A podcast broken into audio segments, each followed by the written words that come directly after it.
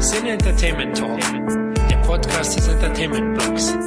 Mehr Fan Talk über Filme und Serien.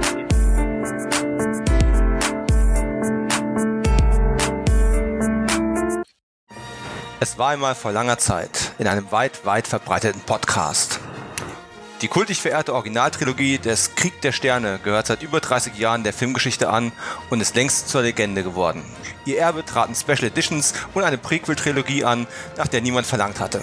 Eine Dekade nach der grausamen Rache der Sis hat sich jüngst das Imperium der Mickey Mouse daran gemacht, die Prinzessin des Blockbuster-Kinos endgültig zur unsterblichen Cash-Cow zu machen.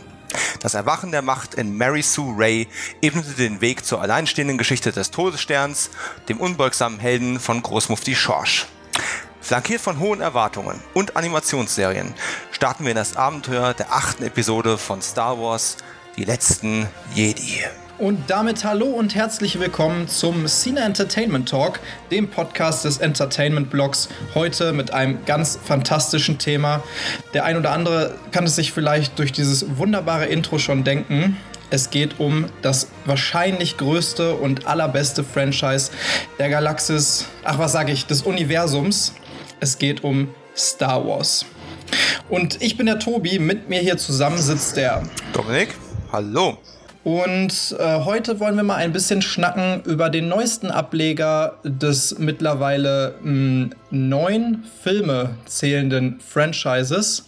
Star Wars, The Last Jedi, wie du ja gerade schon äh, gesagt hast, die deutsche Übersetzung, leicht spoilerhaft leider, ist die letzten Jedi auch so eine Sache, die wir gleich sicherlich nochmal ansprechen können. Für mich persönlich ist es ein äh, ganz besonderes Herzensthema. Ähm, geht's dir da genauso, Dominik? Im Grunde ja. Äh, ich, es wäre jetzt kein vollständiger Podcast, wenn ich nicht darauf hinweisen würde, dass für mich natürlich der Star Trek-Franchise äh, ungefähr genauso wichtig ist, aber es hat einfach eine, einen anderen Stellenwert. Ähm, und Star Wars ist halt einfach immer schon ein, ein Märchen gewesen, ein Stück weit, und hat dadurch einfach eine, ähm, eine andere emotionale Komponente, als ähm, Star Trek das für mich hat. Und von daher ist jetzt auch die Rückkehr ins Kino und die letzten Jedi schauen und vor allem den Film zu sehen, in dem Mark Hamill seine Stimme wieder zurückbekommt. Ähm, das ist natürlich ähm, schon ein, ein, wichtiger Meilenstein. Und inzwischen ja auch eine feste Institution im Kinojahr. Äh, wenn das so weitergeht, wird es das wohl auch bleiben. Dann kann James Bond auch wegbleiben. Und bei dir? Ja, das sehe ich ganz genauso. Äh, ich meine, es ist ja auch so, dass äh, wir beide jetzt, eigentlich kann man schon davon reden, äh, eine andere Generation von Star Wars-Fan sind. Meine Berührungspunkte, die haben bei mir natürlich auch in der Kindheit angefangen. Da warst du aber schon ein bisschen weiter. Ähm, ich bin also alt. Ah, das habe ich jetzt nicht gesagt. Sagen wir, sagen. du bist äh, einer der erfahreneren Jedi-Meister. Mm. Ich bin vielleicht gerade bei so Jedi-Ritter angekommen. Ne? Gut, also, gut gesprochen, so alterstechnisch. ähm, womit äh, gab es denn die ersten Berührungspunkte bei dir? Ähm, bei mir war das relativ spät. Äh, aber ich habe es von Anfang an, also schon als kleines Kind, wenn ich dieses Fernsehprogramm aufgeschlagen habe und äh, ja, früher hatten wir ja noch regelmäßig das Fernsehprogramm auf dem Tisch liegen. In den letzten Jahren durch Streaming und sowas ist es ja ein bisschen aus der Mode gekommen. Ähm, und da habe ich schon immer diese, diese, ähm, diese Produktionsfotos gesehen und diese Werbefotos für Star Wars. Ganz populär dieses Foto, ähm, wo äh, Luke Han, äh, Obi-Wan Kenobi und Chewbacca im Cockpit des Falken sitzen ne, und Krieg der Sterne drunter steht. Und das hat schon meine Vorstellungskraft so gefesselt, dass ich lange bevor ich die Filme selbst gesehen habe, angefangen habe, ähm, Bilder zu malen und die an meine ganze Familie zu verschenken. Die dachten, mit mir stimmt irgendwas nicht. Und ähm, das kenne ich gut. Ja, ich meine, die denken auch heute noch, mit mir stimmt irgendwas nicht, aber aus anderen Gründen. Und ja, auch das kenne ich gut. ich sehe schon Brüder im Geiste. Und äh, es war halt einfach ein langgesetztes Ziel, diese Filme dann auch irgendwann zu sehen. Jetzt bin ich aber leider ja nicht alt genug, um diese Filme auch im Kino gesehen zu haben. Ähm, und von daher war dann die Videokassette eben äh, das Mittel der Wahl. Und es hat eine ganze Weile gedauert, weil so, äh, als wir Videorekorder dann tatsächlich hatten, äh, war ich ja auch schon, oh, es, ist, es ist irgendwo sieben bis zehn, würde ich jetzt mal sagen, aus, aus der Erinnerung raus. Und dann gab es erst noch ein paar andere Sachen. Und das Problem ist ja tatsächlich der Titel. Ich habe es in einem früheren Podcast schon mal irgendwo erwähnt. Ich glaube, da sprachen wir über Episode sieben. Ähm, das ist ein Imageproblem, ne? Krieg der Sterne. Das es klingt einfach schon viel zu martialisch für meine, für meine Mutter, die äh, A-Team schon für ultra brutal hielt. Und von daher ähm, war es einfach nichts, was man dann dem Kind zu Weihnachten schenkt, bis dann irgendwann jemand einen Einsehen hatte und nicht diese heute schon fast richtig wertvolle ähm, VHS 3er Pappbox von ähm, Krieg der Sterne, Imperium schlägt zurück und äh, die Rückkehr der Jedi-Ritter bekommen habe.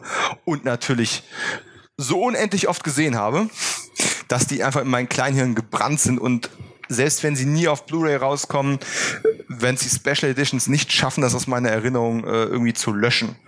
Und als du neu zum Team gekommen bist und dein, ähm, äh, deine, deine Biografie, sag ich mal, dein Steckbrief online gegangen ist, das erste, was ich lese und fast einen Herzstecker bekommen habe, erste Berührungspunkte, ähm, The Phantom Menace, die kindliche Bedrohung. Und ähm, ja, das, also das, da merkt man schon, wir sind zwei verschiedene Generationen, aber ich finde es, ne, du hast es faszinierend erklärt und deswegen bitte mit deinen eigenen Worten nochmal, warum hat der Film für dich so eine hohe Bedeutung?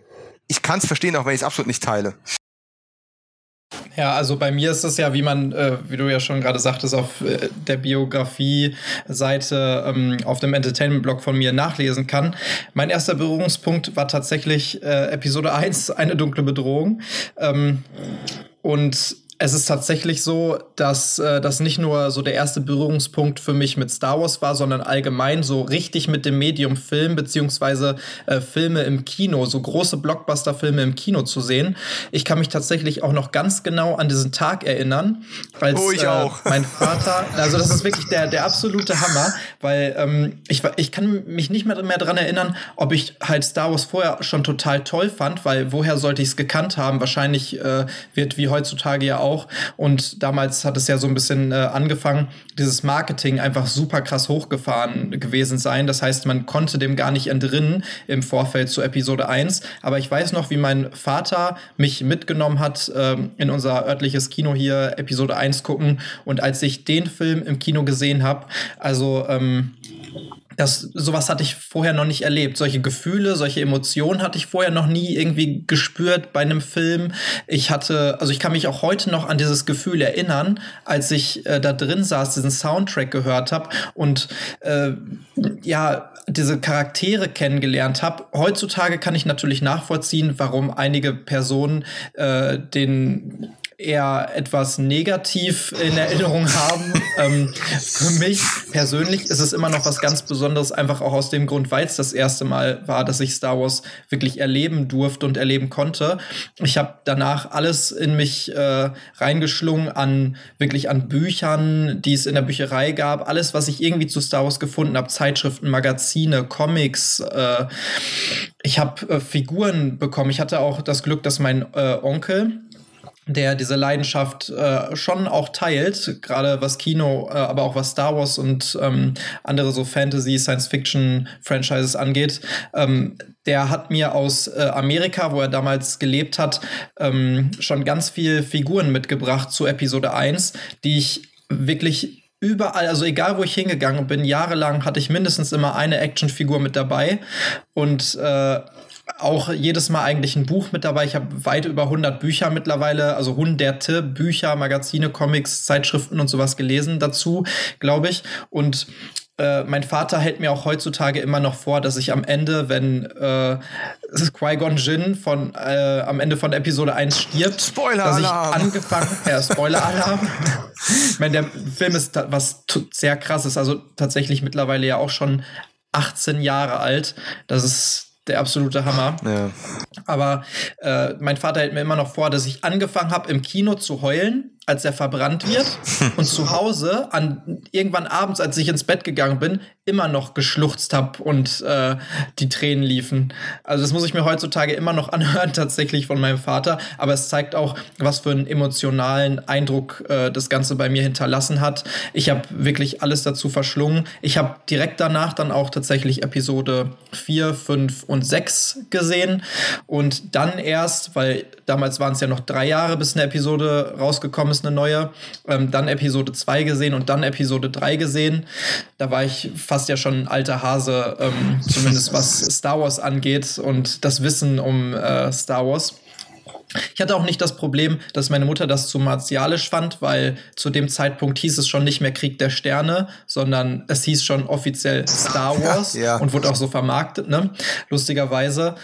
Und jetzt so im Nachhinein, wo ich mich natürlich mit dem Medium Film auch sehr viel mehr beschäftigt habe und sowas vielleicht auch etwas objektiver sehen kann und nicht nur durch äh, meine äh, Kinderaugen, die natürlich etwas geblendet sind oder gewesen sind, kann ich nachvollziehen, warum man Episode 1 oder allgemein die Prequels nicht so toll findet.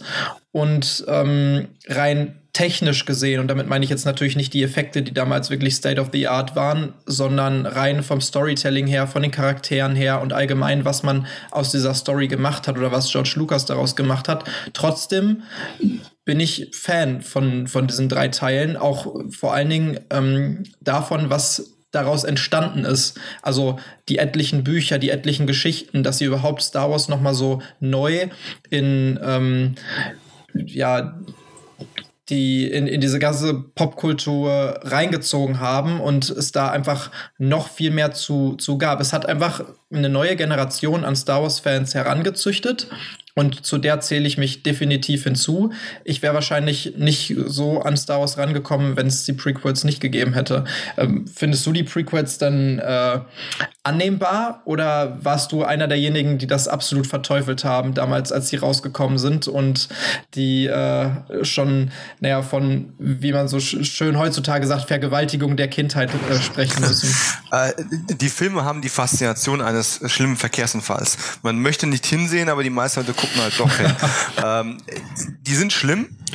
Ähm, das Ganze fing ja aber schon ein Stück weit früher an, also so ein paar Jahre bevor ähm, äh, die, die dunkle Bedrohung dich zum, ja, zum, zum Kinofan bekehrt hat. Und da hat der Film ja doch noch was Gutes geleistet. Ähm, es hat ein paar Jahre vorher begonnen, als dann, wann war es, 97 die Special Editions herauskamen, ne? Wieder auf, ah, Wiederaufführung ja. von mhm. Star Wars. Und damals gab es ja äh, unglaublich viele Genre-Magazine, auch in Deutschland noch, die sich viel mit Star Trek beschäftigt haben und mit Batman und was da alles so rauskam. Und da wurde ja wirklich jedes Frame, was irgendwie überarbeitet und verändert wurde und neue CGI-Kreaturen drin hatte, die da nicht hingehört haben, ähm, wurde ja wirklich zelebriert, zerlegt und, und, und analysiert und oh mein Gott, im, im, wir werden im nächsten Film noch irgendwie eine Viertelsekunde mehr Boba Fett zu sehen bekommen und das war ja alles ganz, ganz aufregend aus damaliger Sicht. Ähm, die, man muss aber auch sagen, die Berichterstattung war tatsächlich dann faszinierender als die Filme selber. Ähm, was nicht heißen soll, dass diese ganzen äh, weiteren Bearbeitungen den Film äh, zu sehr geschadet haben. Ich meine, man ist ja auch irgendwie froh drum. Es gab Upgrades in der Bildqualität. Ja, es, es, wurde generell einfach ein neuer technischer Standard ähm, entwickelt. Du hast gerade selbst schon gesagt, die Effekte damals State of the Art. Ne? Niemand ist vorher an einen so alten Film rangegangen um den einer kompletten Frischzellenkur nochmal zu unterziehen. Ja, nichtsdestoweniger hat man einfach halt auch viele Änderungen vorgenommen, die komplett unnötig waren. Und ähm, so Verschlimmbesserungen wie äh, das Ende von äh, Die Rückkehr der Jedi-Ritter zu verändern. Ähm, und dann später hinaus auch noch ähm, Hayden Christensen da einzukopieren ähm, ja. und Sebastian Shaw zu ersetzen als, als Hologramm von äh, Anakin Skywalker. Das sind einfach unglaublich furchtbare ähm, Entscheidungen gewesen, die wehtun. Deswegen auch vorhin mal Hinweis, diese VHS, selbst wenn ich kein Videorekorder mehr habe, die werden einfach da bleiben, um mich als physische, als, als Manifestation meiner Erinnerung an die Filme, wie sie im Originalzustand gewesen sind. Nichtsdestoweniger, die Vorfreude, einen, nach, der, nach der Restaurierung der alten Filme, einen neuen Star Wars-Film sehen, sogar etwas, das wir nicht für möglich gehalten haben, jemals noch zu sehen aus damaliger Sicht. Das war natürlich irre. Und damals gab es auch noch nicht so viele Prequels, dass man von vornherein überall die Alarmglocken hätte sehen müssen. So, Achtung, Prequel-Alarm. Äh, natürlich habe ich mir schon gedacht, hey, ich weiß, dass das Anakin Skywalker, Achtung, nochmal Spoiler-Alarm, ich spaß mir bald, ähm, Darth Vader wird. Äh, das, das weiß jeder und dadurch ist halt der Film automatisch auch komplett unspannend weil du genau weißt, welche Figuren am Ende dieser neuen Trilogie übrig bleiben müssen, damit sie in Episode 4 noch da sind. So, das hat mich damals schon ein Stück weit genervt. Trotzdem war dieses, was, was können sie mir jetzt Neues zeigen? Und dann gab es ähm, Dreharbeiten in, was weiß ich, Tunesien in der Wüste und, äh, und nicht nur vor der Greenscreen wie bei Episode 2 dann. Äh, das hatte schon alles eine sehr, sehr hohe Fantasie. Und dann kam der erste Trailer und Jaja hin, Jaja her. Der erste Trailer sieht immer noch gut aus. Ähm, und entfacht ein Star Wars Fieber.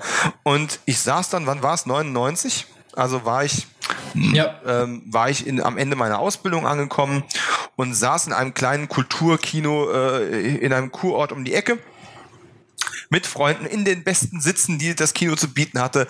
Der Saal wird dunkel, ähm, Lucasfilm äh, erscheint und Magic Hour, ja. Dann lese ich irgendwas von Handelsföderationen und dann fangen die an mit französischem Akzent zu sprechen.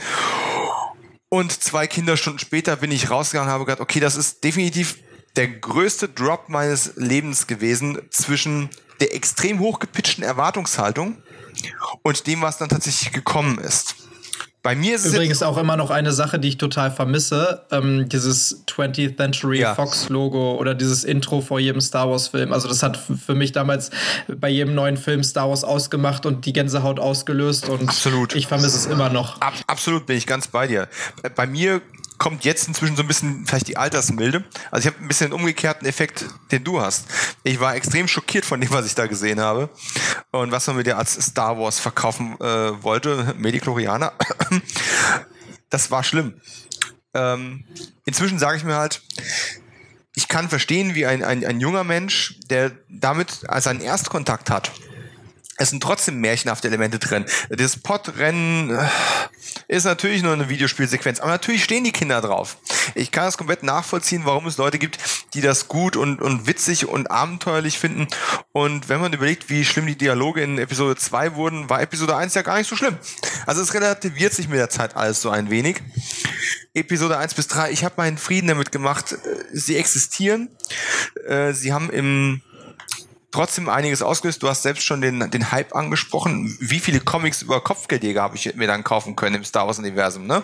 Das hat ja auch keiner für möglich gehalten. Es gab ewig nur Boba. Und da war schon dann auch viel Gutes, was daraus erwachsen ist.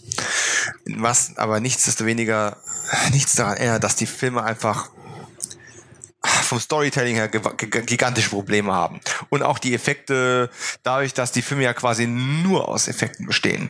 Ähm, und Effekte. Ja, vor allen Dingen nur aus CGI-Effekten Richtig. oder zum, zu sehr großem Teil, ne? Die ja. einfach sehr schlecht altern, heutzutage genau. ja immer noch das ist genau der Punkt. Das datet diesen Film eben ganz exakt auf die Zeit, wo er entstanden ist. Ähm, es ist eben kein Jurassic Park. Jurassic Park, den ersten Teil, neulich erst wieder gesehen, sieht immer noch ziemlich gut aus. Bis auf so zwei, drei Shots, wo man sieht, okay, alles klar. Na, den Dino kriegt man heute besser hin. Ja, ähm, oder eben halt Episode 4 bis 6 tatsächlich, wo genau. Effekte halt eingesetzt worden sind. Äh, zum großen Teil natürlich aus der Not heraus entstanden, ähm, weil es damals sowas noch gar nicht gab in irgendwelchen Filmen, Korrekt. das, was die davor hatten. Äh, George Lucas hat seine eigene ähm, Effektschmiede gegründet, Industrial Light and Magic, mhm. die heutzutage immer noch führend eigentlich sind innerhalb ähm, dieses Genres oder dieses, dieser Branche und die auch äh, für etliche andere Meilensteine innerhalb der äh, Effekte von Kinofilmen in den letzten, ja mittlerweile jetzt schon 40 Jahren oder sowas äh, zuständig gewesen sind. Ne? Inklusive und die sind einfach immer noch, ja, äh, genau, in, inklusive ja. Jurassic Park und vor allen Dingen die können heute immer noch gut mitspielen. Also wenn du dir heute die Szenen anguckst aus der alten Trilogie, ja. wenn da irgendwelche Raumschiffe vor irgendwelchen Planeten herfliegen und sowas, dann sieht das immer noch gut aus. Da kann mir keiner was erzählen. Also äh, natürlich weiß man mittlerweile auch zur Genüge, wie sowas halt äh, gemacht wird. Vor allen Dingen, wenn man sich ein bisschen mehr mit diesem äh, Thema beschäftigt. Aber es sieht immer noch gut aus. Und dann guckst du dir halt Episode 1 nach fast 20 Jahren nochmal an und sagst dir, ja, es sieht halt aus wie ein Videospiel von vor zehn Jahren. Ja. Ne? Und das ist das Problem dabei. Gelernt haben sie aber trotzdem daraus, weil ähm, nach langer Pause kam Star Wars ja nun jetzt wieder zurück. Und da muss man ganz einfach mal erkennen, jetzt sind Filmemacher am Werk, die sind ja, vielleicht ein paar Jahre älter als ich, aber nicht wesentlich. Die sind in ihrer Kindheit mit den Originalfilmen aufgewachsen. Während Lucas selbst dann irgendwie in, in Episode 2 und 3 gerade noch einen Stuhl hingestellt hat und äh, Hugh McGregor halt irgendwie ein, ein, Lenkrad in die Hand drückt und sagt, so, das ist jetzt ein Raumschiff, stell dir was vor und rundherum der Rest dann schon animiert worden ist, ähm, gehen die jetzt wieder her und bauen halt einen kompletten X-Flügler. So, sieht besser aus vor der Kamera. Natürlich kommt der, Hinter äh, kommt der, der Hintergrund dann äh, digital rein und es gibt Composites und weiß der Geil was alles. Aber ja, die gibt es aber heutzutage auch in keinem Film eigentlich nicht mehr. Also selbst genau. eine romantische Komödie, die in einer ganz normalen Stadt spielt, ist zur Hälfte im Studium, äh, Studio vor Greenscreen aufgenommen, kann man fast schon ein bisschen überspitzt sagen. Ne? Ja, vielleicht äh, nicht ganz so krass, aber, du, aber du machst ja trotzdem, ja, aber, der, der also, Garten fällt ja, ja nicht jetzt ein paar ne? Bäume rein, weißt du? Äh, das ist ja komplett Standard inzwischen. Absolut. Ja. Also äh, da muss man auch sagen, dass die natürlich, nachdem Disney das jetzt vor einigen Jahren übernommen hat, das ganze Franchise, dass sie tatsächlich äh, auch versucht haben, es ein bisschen den meckernden Fans und die Prequels, die sind ja tatsächlich nicht so, dass sie mega krass polarisiert haben, sondern da sind sich die meisten Fans einig, in Anführungsstrichen, dass das jetzt nicht unbedingt die Top-Filme sind. Gerade die älteren Fans, die sind da sehr, naja, ins Gesicht geschlagen, kann man fast schon sagen, durch diese Filme. Die ganzen jüngeren Fans, wie zum Beispiel ich jetzt, die sind halt damit aufgewachsen. Die konnten da noch nicht viel zu sagen, ne? beziehungsweise die, die haben das nicht als schlimm empfunden, weil die keinen Vergleich hatten. Heutzutage, wie, wie gesagt, kann ich da auch äh, habe ich eine objektive Meinung und noch eine subjektive Meinung äh, vielleicht, wobei Meinungen ja immer subjektiv sind, aber eine etwas objektivere Meinung zu der ganzen Technik des Films und zu der Machart des Films und noch eine äh, Meinung, die sich einfach aus dem damaligen ähm, Erlebnis zusammensetzt und so irgendwo in der Mitte treffen sich bei mir dann äh, ja die, die Filme und wie ich die einordne und wie ich die Qualität an, einordne der Filme. Und ich kann es absolut nachvollziehen, warum Leute die Prequels nicht mögen. Umso lustiger, hm. dass ich dann, nachdem ich nie verstanden habe, warum diese ganzen alten Fans die Prequels so scheiße finden, auf einmal jetzt äh, natürlich nicht 20, aber 10 Jahre später nach äh, Episode 3 in einer ähnlichen Situation steckte. Mhm. Und zwar mit Episode 7. Jetzt kommt auf einmal etwas Neues raus. Es kommt ein neuer Star Wars-Film, mit dem man auch nicht unbedingt gerechnet hat, zumindest eine Zeit lang. Es wurde ja relativ früh kommuniziert, dass man äh, vorhat, eine neue Trilogie zu machen, auch wo die spielen soll, also dass sie nach Episode 4 bis 6 spielen soll und halt eben keine Prequels, sondern ein äh, Sequel darstellen soll. Und ich habe mich tatsächlich nach Episode 7 muss ich ein bisschen schmunzeln und dachte mir so, ah, so fühlt man sich also, wenn Dinge nicht ganz so laufen in seinem Lieblingsfranchise, wie man es sich vielleicht gewünscht hätte oder wie man es erwartet hat. Ja. Und dazu muss ich noch mal sagen, meine Meinung zur Episode 7 so ganz kurz ist nicht schlecht. Also ich finde, dass das kein schlechter Film ist. Von der Machart nicht. Äh, der hat ein super gutes Pacing. Äh, so rein als, als Kinofan kann ich nicht sagen, dass das ein schlechter Film ist. Aber als Star Wars-Fan, vor allen Dingen als langjähriger Star Wars-Fan, ähm, äh, ja, weiß ich nicht, bin ich einfach äh, in vielen Belangen enttäuscht gewesen. Damals hatte ich noch eine etwas höhere Meinung, als ich rausgekommen bin. Da dachte ich mir, wow, das war doch echt super. Jetzt nach zwei Jahren muss ich tatsächlich einige meiner damals hm. Lobhudeleien äh, ein bisschen revidieren und sagen, J.J. Abrams hat viele, ja, ich will nicht sagen Fehler gemacht, aber viele Dinge, die er mit Leichtigkeit äh, ein bisschen hätte verändern können, hat sich auf sehr komischen Arten und Weisen äh, dazu entschieden, gewisse Dinge einzubauen oder zu, so zu schreiben, wie wie man es einfach nicht nachvollziehen kann. Und gerade jetzt Episode 8, ähm, finde ich, hat ja einiges äh, anders gemacht, wo wir ja gleich nochmal mm. zu mhm. kommen wollen. Und auch einige dieser Fehler, würde ich fast schon sagen, ausgemerzt. Ähm, dazu muss man jetzt natürlich auch noch sagen, äh, wie ich vorhin schon erwähnt habe, ich habe wirklich hunderte von Büchern und alles Mögliche dazu verschlungen. Ähm, Hast du auch mit dem Expanded Universe, für die Zuhörer, die jetzt nicht so viel damit äh, anfangen können, Expanded Universe, auch abgekürzt EU, ist quasi die all EU? das an Star Wars, die EU, genau, ist all das an Star Wars ähm, Literatur oder Medien mhm. oder Geschichten, Stories, die nicht Platz in den Film finden, sondern eben Geschichten, die durch Bücher weitergespinnt werden, die es auch schon nach der alten Trilogie definitiv gab. Mhm. Und ähm, all das, was es im Expanded Universe so gab bis dahin, und da wurde tatsächlich schon die Geschichte von Luke, von Han, von Lea, von allen möglichen Charakteren, die es irgendwie gab in den Filmen, die wurde in den Büchern schon jahrzehntelang weitergesponnen. Das heißt, all diese, diese Zeit oder diese Zeiträume, die jetzt quasi die neue Trilogie auch ähm, womit sich die neue Trilogie befasst, die wurde im Prinzip schon geschrieben ja. und mit Stories gefüllt aus dem Expanded Universe. Disney hat damals gesagt, weil sie wussten, es gibt schon zu viel Star Wars Geschichten, die auch in dieser Zeit spielen und sowas. Wir sagen jetzt alles, was an Expanded Universe bisher erschienen ist, wird nicht mehr Kanon sein. Das heißt, gehört nicht mehr zur offiziellen mhm. Geschichte. Und deswegen gibt es da jetzt so eine kleine Sache. Ähm, so ein Disput, sage ich mal. Es gibt einmal Expanded Universe Legends, das ist all das Alte, was vor Disney erschienen ist. Und dann gibt es halt noch mal das neue Expanded Universe, was dann wieder Kanon ist und was offiziell wirklich die wahre in Anführungsstrichen Geschichte wiedergibt, wie sie die Star Wars Charaktere da erlebt haben. Was ja Sinn macht. Muss ich, was definitiv Marketingtechnisch. Also, weil, du, weil du brauchst genau, diese, diese Nebenprodukte. Absolut. Du brauchst wir, du brauchst wir mehr Möglichkeiten, um auch zwischen den Filmen noch Geschichten zu generieren, damit wieder Merchandising äh, zu generieren und damit eben auch wieder Geld zu generieren. Das ist auch eine absolut nachvollziehbare Geschichte. Ähm, ich muss aber kurz nochmal zurückspringen, bevor ich zu weit in die Vergangenheit reisen muss. Du hast jetzt schon zwei Sprünge gemacht, die äh, ich sehr interessant fand und auf die ich nochmal ganz kurz eingehen möchte. Ähm, J.J. Abrams hat unglaublich viel Prügel kassiert. Von Seiten der Fans, teilweise auch von Seiten der Kritiker, ähm, jeder aus anderen Gründen für Episode 7. Davor hat Onkel Josh, George Lucas, unglaublich viel Prügel kassiert für die Prequel-Trilogie. Ein Stück weit absolut zu Recht, wie ich finde. Wie gesagt, ich bin kein großer Fan.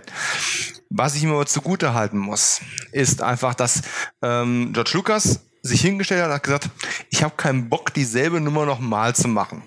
Ich erfinde jetzt quasi ein neues Universum in meinem Universum, verfrachte das in die Vergangenheit, erzähle eine Geschichte, die ich irgendwie schon mal so ein bisschen im Hinterkopf hatte und generiere dann noch so ein paar Nebenstränge rundherum. Das ist dann die Prequel-Trilogie. Ähm, und ich bin einer von den ersten Filmemachern, die sich mit dem Thema digitales Kino auch wirklich beschäftigen. Nicht nur in Sachen Spezialeffekte, sondern eben auch im digitalen Drehen. Ja, er hat das, er ist ja wirklich ein, ein, äh, ja, ein Pionier auch gewesen, was das Drehen mit digitaler Technik, was heute Standard ist, ähm, das zu machen. Und das ist Anfang der 2000er eben. Dafür gebührt ihm ein Stück weit einfach Respekt. Dummerweise ist George Lucas einfach kein guter Drehbuchautor und auch kein besonders guter Regisseur. Er ist ein guter Geschichtenerzähler. Er hat, er hat Ideen für, für Märchen, für Mythen. Er versteht das Prinzip grundlegender ähm, grundlegender Geschichte, grundlegender Sachen wie die Heldenreise. Das versteht er einfach sehr, sehr gut und er kann gut auf Kinder zugeschneiderte Produkte generieren. Aber wie gesagt, man sieht es an den Dialogen, man sieht es teilweise an der Inszenierung, das ist einfach nicht seine Stärke und da hätte er eben von starken Kollaborateuren, die das für ihn übernehmen oder teilweise ausgleichen, profitieren können. Nichtsdestoweniger. Er hat viel Prügel bekommen, er hat es verkauft, er hat es in die Hände einer neuen Generation gelegt, wie es ja damals ähm, kolportiert worden ist. Und letzten Endes kam dann J.J. Abrams, der Mann, der Star Trek gerettet hat. Obwohl die Trekkies das auch anders da verargumentieren würden, weil der hat sich da auch nicht nur Freunde gemacht. Ich fand übrigens Star Trek 2009 super und ich bin ein alt Trekkie. Ähm, und dann hat er es mit Star Wars wieder gemacht, Episode 7. Und hat dafür auch nur Prügel bekommen. Ich persönlich habe auch schon im Podcast, den wir zu dem Thema gemacht haben, nämlich J.J. Abrams als Filmemacher, ähm, hat den Film extrem verteidigt. Mit wiederholtem Sehen wird er natürlich immer weiter relativiert, weil der Wow-Faktor des Kinos fehlt, weil man es einfach dann auch schon alles ne, äh, nicht umhin kommt, noch mehr Parallelen zu entdecken, die ja bei den ersten eins, zwei, dreimal entgangen sind.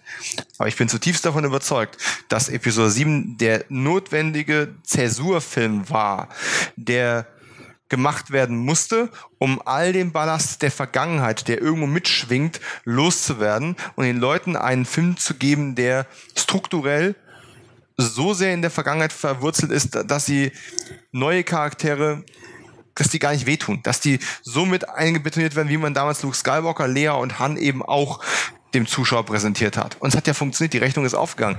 Über die neuen Figuren natürlich gab es diese Mary Sue-Debatte, dass, ähm, dass äh, Ray einfach viel zu, äh, viel zu stark ist. Ne? Und Kylo fand man zu weinerlich. Natürlich gab es Kritik, aber die meisten Leute, das Gros des Publikums, auf Kritiker und auf Publikumsseite, hat gesagt, oh, neue Figuren, alles okay. Manche haben sogar schon bemängelt, dass man die alten gar nicht mehr gebraucht hätte, die alten Helden von früher. So, und mit dieser Prämisse und ein paar Brotkrumen, die JJ in seiner typischen Lost-Manier in dem Film hinterlegt hatte, ist eben dann ein neuer Filmemacher gekommen, Ryan Johnson, um die Geschicke von Episode 8 in die Hand zu nehmen. Und jetzt kommt das, was ich bis heute noch nicht ganz dahinter gestiegen bin. Und ich bin gespannt, was du dazu sagst. Und ich komme auch gleich auf das Expanded Universe nochmal zurück. Ist nicht vergessen. Ähm, Star Wars ist in letzter Zeit sehr viel in die Schlagzeilen gekommen, dass interessante Filmemacher, ehemalige Independent-Filmer, Star Wars-Filme in die Hand gelegt bekommen. Und immer öfter sind diese Regisseure gefeuert worden.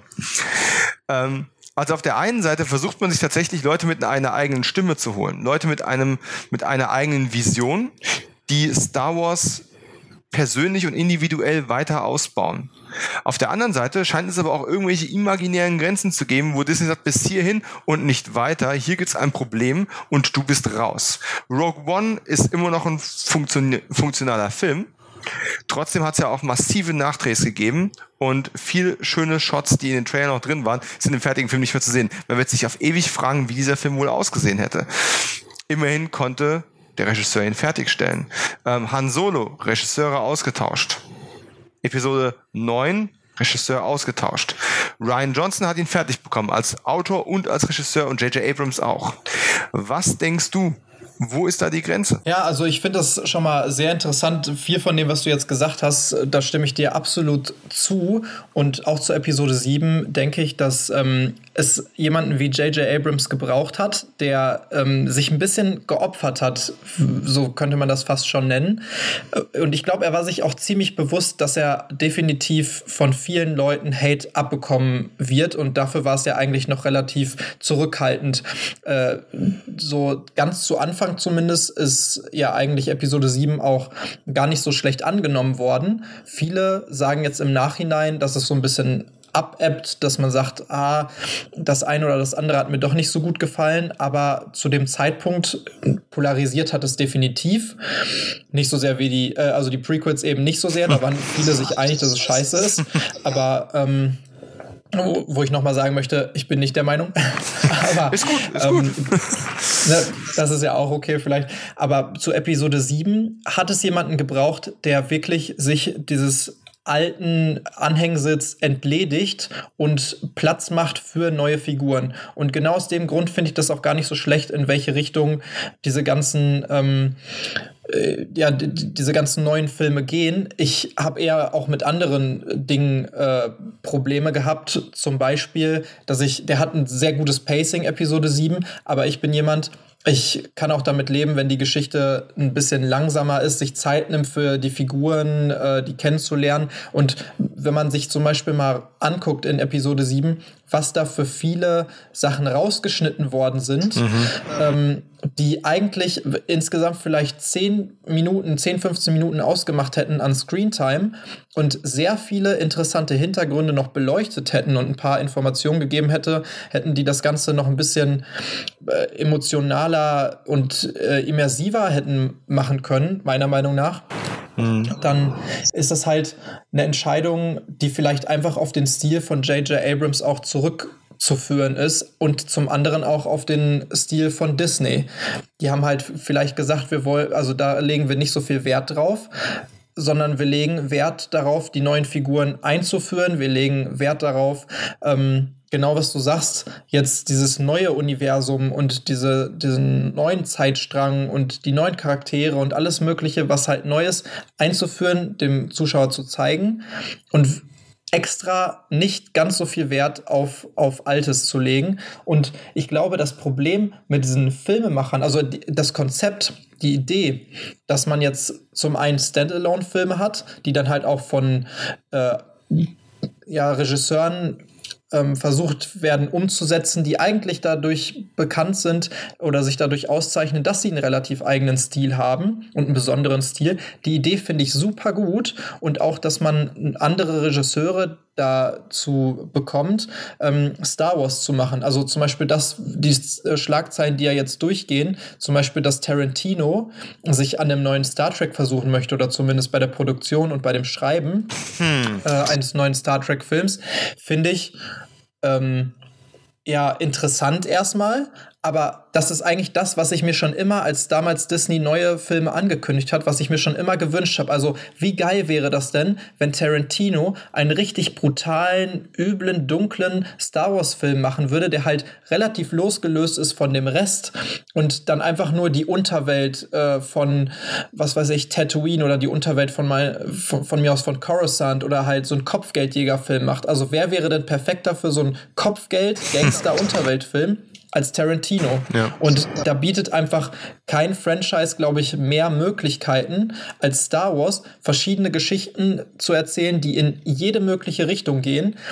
Aber äh, das Problem dabei ist, glaube ich, dass Disney halt nicht nur mit dem Hintergedanken, dass die halt alles tolle äh, Regisseure und unverbrauchte Regisseure sind, die halt auch einen besonderen Stil haben, sondern auch ein bisschen mit dem Gedanken daran, wir brauchen Regisseure, die sich zwar schon bewiesen haben, aber die trotzdem noch so klein, also in Relation gesehen, ne, so klein sind, dass sie sich auch reinreden lassen. Würdest du einen Steven Spielberg oder was weiß ich, äh, einen Christopher Nolan oder sowas für einen Star Wars-Film jetzt rein theoretisch verpflichten und ihm sagen, du musst aber es aber so und so und so machen und du hast die und die und die Limits innerhalb deiner Geschichtenerzählung und äh, in der Machart des Films und sowas, dann würden die sich nicht reinreden lassen. Die würden sagen, dann macht euren Scheiß doch alleine. Und die mhm. brauchen vielleicht einfach so ein paar formbare Charaktere, die zwar schon Ahnung haben und auch motiviert sind und äh, Bock haben, so einen Film zu machen, den sie aber trotzdem noch gewisse Limits vorschreiben können. Und genau das haben die zum Beispiel bei den beiden Han Solo. Ähm, Leuten, glaube ich, also ich, ich, weiß nicht mehr, wie die heißen, das war ja ein äh, Duo, mm. die den ähm, machen sollten. Und im Prinzip hat man ja an vielen Sachen wohl gesehen, dass die halt genauso zu, zu Werke gegangen sind innerhalb der, des Drehs von dem Han Solo-Film wie in ihren vorherigen Filmen aber das genau das Disney halt nicht wollte. Ja. Die haben was anderes von denen erwartet. Wenn man aber quasi von denen was erwartet, was sie einfach nicht sind, was sie einfach nicht machen können und nicht machen wollen und die das abliefern, was von vornherein eigentlich zu 100% klar war, wenn man solche Leute verpflichtet, dann hat man vielleicht einen kleinen Denkfehler bei Disney begangen und äh, sollte ja also da äh, tut sich selber so ein paar Probleme auf. Ähm, ich glaube, das tut keinem Film gut, wenn man versucht, äh, unendlich viele kreative Leute daran zu bekommen, dann auch schon den Dreh anfängt und dann ja. halt, siehe Justice League, auf einmal nach oh der Gott. Hälfte sagt, oh, das muss alles nochmal neu gedreht werden und der ganze Stil des Films soll sich verändern und jetzt holen wir noch einen neuen Regisseur ran. Und das kann einfach nur so ein, so ein Mischmasch äh, werden, selbst wenn der Film hinterher nicht schlecht wird. Aber Suicide Squad war schlecht, tut mir leid. War, ja. Suicide Squad hatte einen guten Trailer und das war es leider dann auch.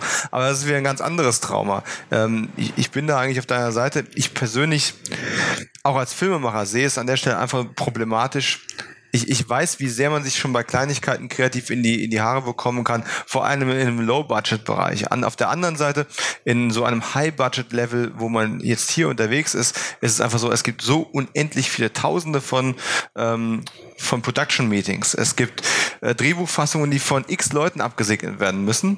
Und dann kommt man eben bei einem Film wie Rogue One an den Punkt, wo man sagt, hm, Finale, hm, hm, gefällt uns alles irgendwie nicht so. Wir drehen jetzt hier mal irgendwie gefühlt ein Drittel des Films nochmal neu. Das ist schon eine ziemlich harte und ziemlich große Nummer, die ich noch nicht so ganz für mich geknackt habe. Äh, vor allem, du hast aber mit Sicherheit auch recht, ne, formbare und trotzdem kreative Regisseure zu holen. Und trotzdem erkennt man, wenn man sich die Filme von J.J. Äh, Abrams und Ryan Johnson ansieht und wenn man deren Arbeiten einigermaßen kennt, erkennt man eine sehr, sehr eindeutige Handschrift von den beiden. Immer noch. Definitiv. Innerhalb Definitiv. dieses Star Wars Rahmens. Ja. Ne?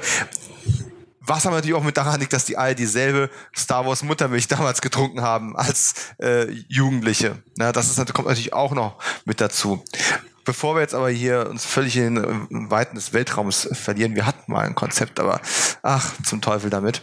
Ähm, oder in die Bantagrube. Äh, ich wollte immer kurz auf das Expanded Universe eingehen. Äh, ich bin bei weitem nicht so weit und so tief da drin wie du.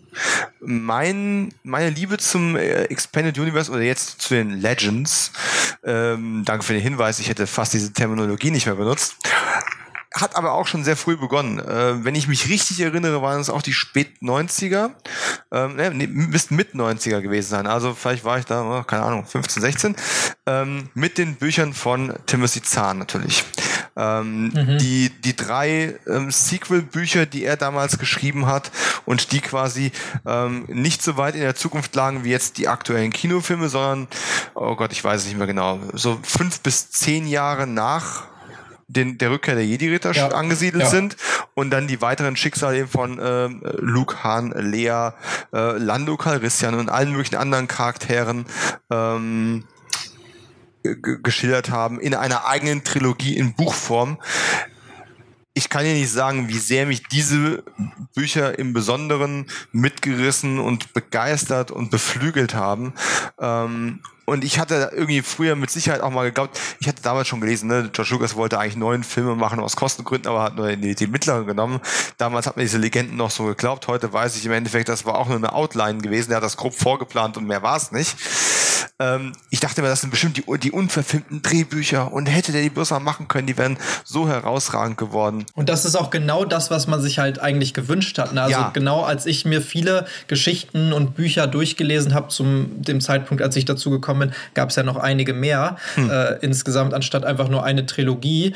Und es wurde teilweise 100 Jahre, also bestimmt fünf Skywalker-Generationen nach Luke äh, und Lea und deren Kindern und sowas ähm, in den Büchern verwurstelt. Mhm. Da hat man sich wirklich gedacht, oh, ich will einfach nur, ich will nichts anderes. Ich will einfach nur die Geschichten dieser Bücher will ich einfach in echt sehen, also als Film quasi ja. sehen. Ich brauche nichts anderes. Das sind die Geschichten, die ich sehen möchte.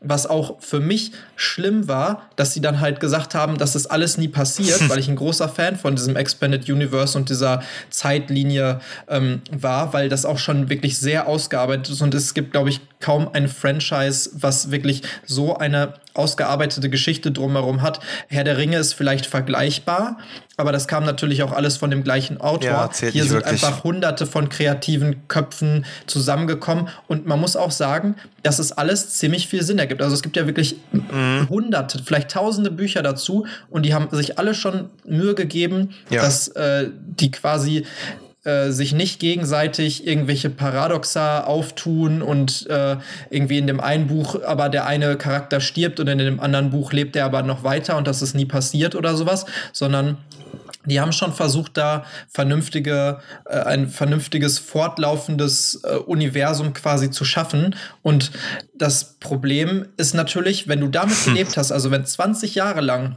das für dich die äh, Art und Weise ist, wie Luke weitergelebt hat, wie ja. er den Jedi-Orden neu gegründet hat, äh, welche Charaktere da auftauchen und sowas. Unter anderem zum Beispiel auch Kylo Ren, Ben Solo. Mhm. In, äh, dem, in dem Legends hatte Luke Skywalker einen Sohn, der Ben hieß. Mhm. Ben Skywalker natürlich. Und äh, Han Solo und Leia hatten natürlich auch drei Kinder.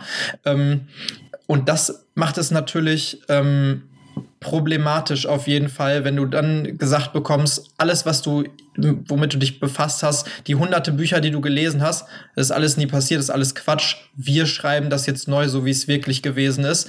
Und du hast dann einfach gerade dadurch noch eine neue Erwartungshaltung. Aber es kann nicht funktionieren. Das musste ich dann einfach, als ich mal drüber nachgedacht habe. Ich, ich, man muss es einfach akzeptieren als Fan, dass äh, man das niemals so rekreieren kann, wie es damals war. Und dass man auch seine eigene Erwartungshaltung einfach nicht in der Richtung verschieben kann, dass man sagt, Leute, pass auf, ich finde, Star Wars sollte so und so sein, das ist meine Vision. Davon gibt es nämlich noch ein paar Millionen, vielleicht mm. sogar eine mhm. Milliarde anderer Fans, die genauso denken. Und das funktioniert einfach nicht. Man muss etwas finden, was für alle halbwegs ertragbar und vernünftig funktioniert. Und dann auch noch natürlich aus filmtechnischer Sicht, aus marketingtechnischer Sicht, aus ähm, etlichen äh, verschiedenen Reglern, die da bewegt werden müssen, muss halt dieses Konstrukt am Ende ein solides Ergebnis äh, sein. Und das muss man leider irgendwie so, so schmerzlich äh, loslassen, dieses ganze alte Legends-Zeug und sowas. Aber es, es muss sein. Damit muss man sich irgendwie mal am Ende abfinden. Das ist meine Meinung zumindest dazu. Ne? Ich, ich finde dein Fazit hervorragend. Das würde ich blind unterschreiben. Äh, ich habe tatsächlich aber überhaupt gar keine Probleme damit gehabt, dieses Expanded Universe ähm, loszulassen. In gar keiner Art und Weise, weil ich muss dazu sagen, natürlich als wie schon erwähnt auch Trekkie, äh, auch viele Star Trek Bücher habe ich auch einige gelesen. Äh, ich habe Akte X Bücher gelesen. Ich habe eine ganze Menge Bücher zu existierenden Franchises ähm, gelesen und ich bin nie zu 100% warm mit denen geworden, weil ich immer das Gefühl hatte, ich lese hier quasi eine, eine Fanfiction, nur von jemandem, der dafür bezahlt worden ist und der es vielleicht besser schreibt als die meisten, ähm, als die meisten Fans. Vielleicht. Es gibt auch Fans, die extrem gute Fanfictions geschrieben haben. Äh, und obwohl ich die, die Zahnbücher wirklich für eine gloriose Ausnahmeerscheinung halte, die äh, in, in jeder Hinsicht besser ist als alles andere, was so rumgegangen ist. Allein schon einfach auch wegen dem fantastischen Gegenspieler. Hallo Großadmiral. Äh, das ist eine fantastische Figur. Es ist der einzige Grund, warum ich überlege, mir tatsächlich diese, diese Kinderserie äh, Star Wars Rebels anzusehen. Ich wollte es gerade sagen, der wurde ja tatsächlich im ja. Nachhinein dann doch nochmal verwurstelt in Rebels. Ne? Also das ist wirklich so, der, ich hatte immer darauf gehofft, dass Lukas irgendwann mal so freundlich ist, ähm, den in, in der Prequel-Trilogie irgendwo mal kurz auftauchen zu lassen, so als, als junger Mensch in, in, in fünfter Reihe oder irgend sowas. Aber natürlich hat er mir den Gefallen nicht getan. Äh, jetzt Star Wars Rebels würde mir die Erlösung äh, dann bieten. Äh, ein fantastischer Charakter. Und genauso wie, ne, wie Mara und die ganze Story mit äh, ja. und, der, und der Einsiedler ähm, äh, Jedi-Meister, der um seinen Verstand wo, kämpft. Wo ich ja auch sagen muss, dass ich äh, tatsächlich die Hoffnung auch noch nicht aufgegeben habe, dass die Thrawn-Trilogie tatsächlich nochmal irgendwann verfilmt werden sollte. Also mit allen Möglichkeiten, die mittlerweile das Franchise ja bietet und Disney auch viel verwurstelt. Mhm. Ich meine, wie viele große Franchises, die ausgeschlachtet werden, basieren auf einem Buch? Ja etliche mittlerweile. Ne? Ja. Ne? Also da könnte man auch sich entscheiden dazu, ähm, diese Thrawn-Trilogie nochmal im Prinzip wirklich als, als Legends oder sowas, das nennt man dann halt anstatt hm. Star Wars oder Star Wars Story, wie diese ganzen Standalones ja jetzt heißen, hm. äh, nennt man es dann halt Star Wars Legends und kann damit nochmal einen ganzen neuen Zweig auftun. Ich äh, ähm, mache den Vorschlag, TV-Serie. Oder ja, so. umso besser. Und äh, ja. Äh, wirklich auch viele tolle Charaktere drin. Also gerade in diesem Ding, ich habe sogar die Comic-Adaption dieses Romans irgendwann gekauft gekauft. Ähm, aber obwohl ich, obwohl das so für mich die eine Ausnahme ist, wo ich sage, ja, das ist nicht nur gut geschrieben, sondern auch einfach extrem toll durchdacht und eine konsequente Fortsetzung. Ich hatte keine Probleme, das irgendwann loszulassen, als es dann nach Jahren der Pause auf Armees, wir kommen jetzt mit neuem Star Wars und ähm, gibt's einfach einen Reset-Knopf. Also es war für mich schon immer, es wäre, als würde jetzt ein Videospiel herauskommen, was irgendwie nochmal noch mal vor äh, Episode 1 spielt und äh, die Ereignisse umschreibt, habe ich kein Problem mit. Also das, es sind halt einfach andere Medien. Heutzutage ist es ja schon fast schick, dass andere Medien dir noch mit erklären, was in dem Film ausgelassen worden ist. Das finde ich jetzt auch nicht so prall, weil der Film sollte für sich selbst auch funktionieren können. Aber natürlich, wenn Übrigens auch eines der Probleme, die ich bei Episode 7 sehe, genau was du gerade beschreibst. Ich habe es befürchtet. Ähm, aber das ist so eine Sache, es sind trotzdem verschiedene Medien und die müssen auch für sich irgendwo ein Stück weit funktionieren können. Und äh, an der Stelle ähm, ich möchte nur mal kurz darauf hinweisen, als reine Formalie, das ist ja eigentlich, wir sind jetzt schon ein ganzes Stück in dem Podcast drin und haben wir viele tolle Sachen gesprochen. Ähm, wir sind aber in einem letzten Jedi-Kritik-Podcast und um den 50 kritisieren zu können, an der Stelle schon mal der Hinweis, wir kommen gleich auch in Spoiler-Territorien.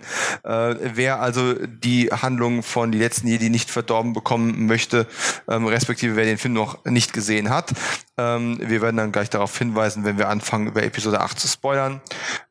Ähm, und äh, dann einfach nochmal zu diesem Podcast zurückkommen, wenn ihr das nachgeholt habt. Husch, husch, macht schnell, der Film läuft jetzt noch im Kino.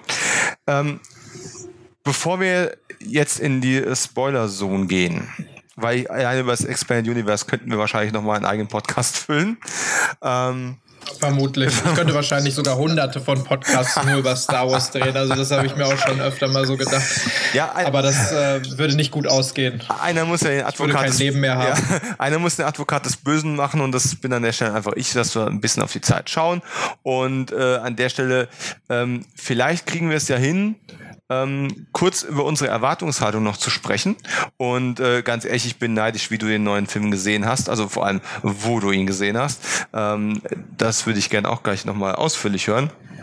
Denn du bist ja quasi frisch extra für diesen Podcast eingeflogen worden, wenn man das so mal betrachten möchte. Und ähm, von daher, mit welcher Erwartungshaltung, äh, du hast ja schon ein bisschen darüber gesprochen, wie du Episode 7 wahrgenommen hast. Äh, wir haben ihn hier auf dem äh, Entertainment Doc damals sehr, sehr heiß diskutiert, weil auch gerade Florian, der im Geiste bei uns ist, ähm, äh, den Film sehr hart rangenommen hat. Ähm, und äh, was für eine Erwartungshaltung hat der Film für dich generiert? Und spoilerfrei, ist die Erwartungshaltung erfüllt worden oder wo wirst du mit deiner mit deiner ganz nüchternen, klaren Punktewertung bei Episode 8 landen am Ende?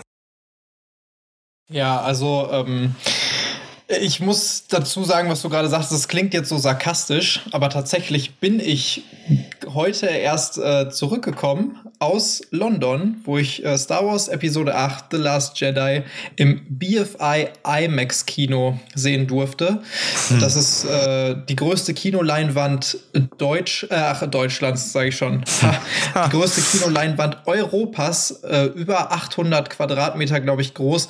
Ein fantastisches, wirklich unglaublich beeindruckendes Kino. Und ich habe es mir seit der neue Star Wars-Film vor zwei Jahren rausgekommen ist, also jetzt quasi im dritten Jahr zur Tradition gemacht, äh, in der Vorweihnachtszeit zur Premiere von Star Wars oder dem neuen Star Wars-Film, der dann rauskommt, nach London zu fliegen für ein paar Tage und mir dann auch in diesem besonderen Kino den neuen Film anzugucken. Ich muss tatsächlich sagen, dass als Episode 7 rauskam, also da hatte ich wirklich so, also war ich so gehypt. Das, das kann man kaum beschreiben. Ich glaube, ich hatte zum ersten Mal wieder seit langer Zeit eine Vor also so eine große Vorfreude auf überhaupt irgendwas. Und ich war richtig angespannt. Man konnte auf, also an dem Tag, an dem wir dann ins Kino gegangen sind, konnte man so gut wie gar nicht mit mir reden die zwei Stunden davor konnte ich, habe ich gar nichts mehr rausbekommen. und es war wirklich unglaublich, wie, wie, angespannt ich war und was ich vor eine Vorfreude hatte. Das hat sich jetzt vielleicht auch einfach, weil es jetzt mittlerweile schon der dritte neue Star Wars-Film ist, ein bisschen gelegt für Episode 8. Ähm, zum einen bin ich ja nicht so, also ich finde, das ist ein super guter Film. Ich habe den auch wirklich gut bewertet damals, äh, Episode 7. Aber als Star Wars-Fan hat er bei mir einige Enttäuschungen hinterlassen, beziehungsweise so einen faden Beigeschmack, auch als ich gerade dann rausgekommen bin. Und ich habe vielleicht meine Erwartungen absichtlich versucht, etwas herunterzuschrauben für Episode 8.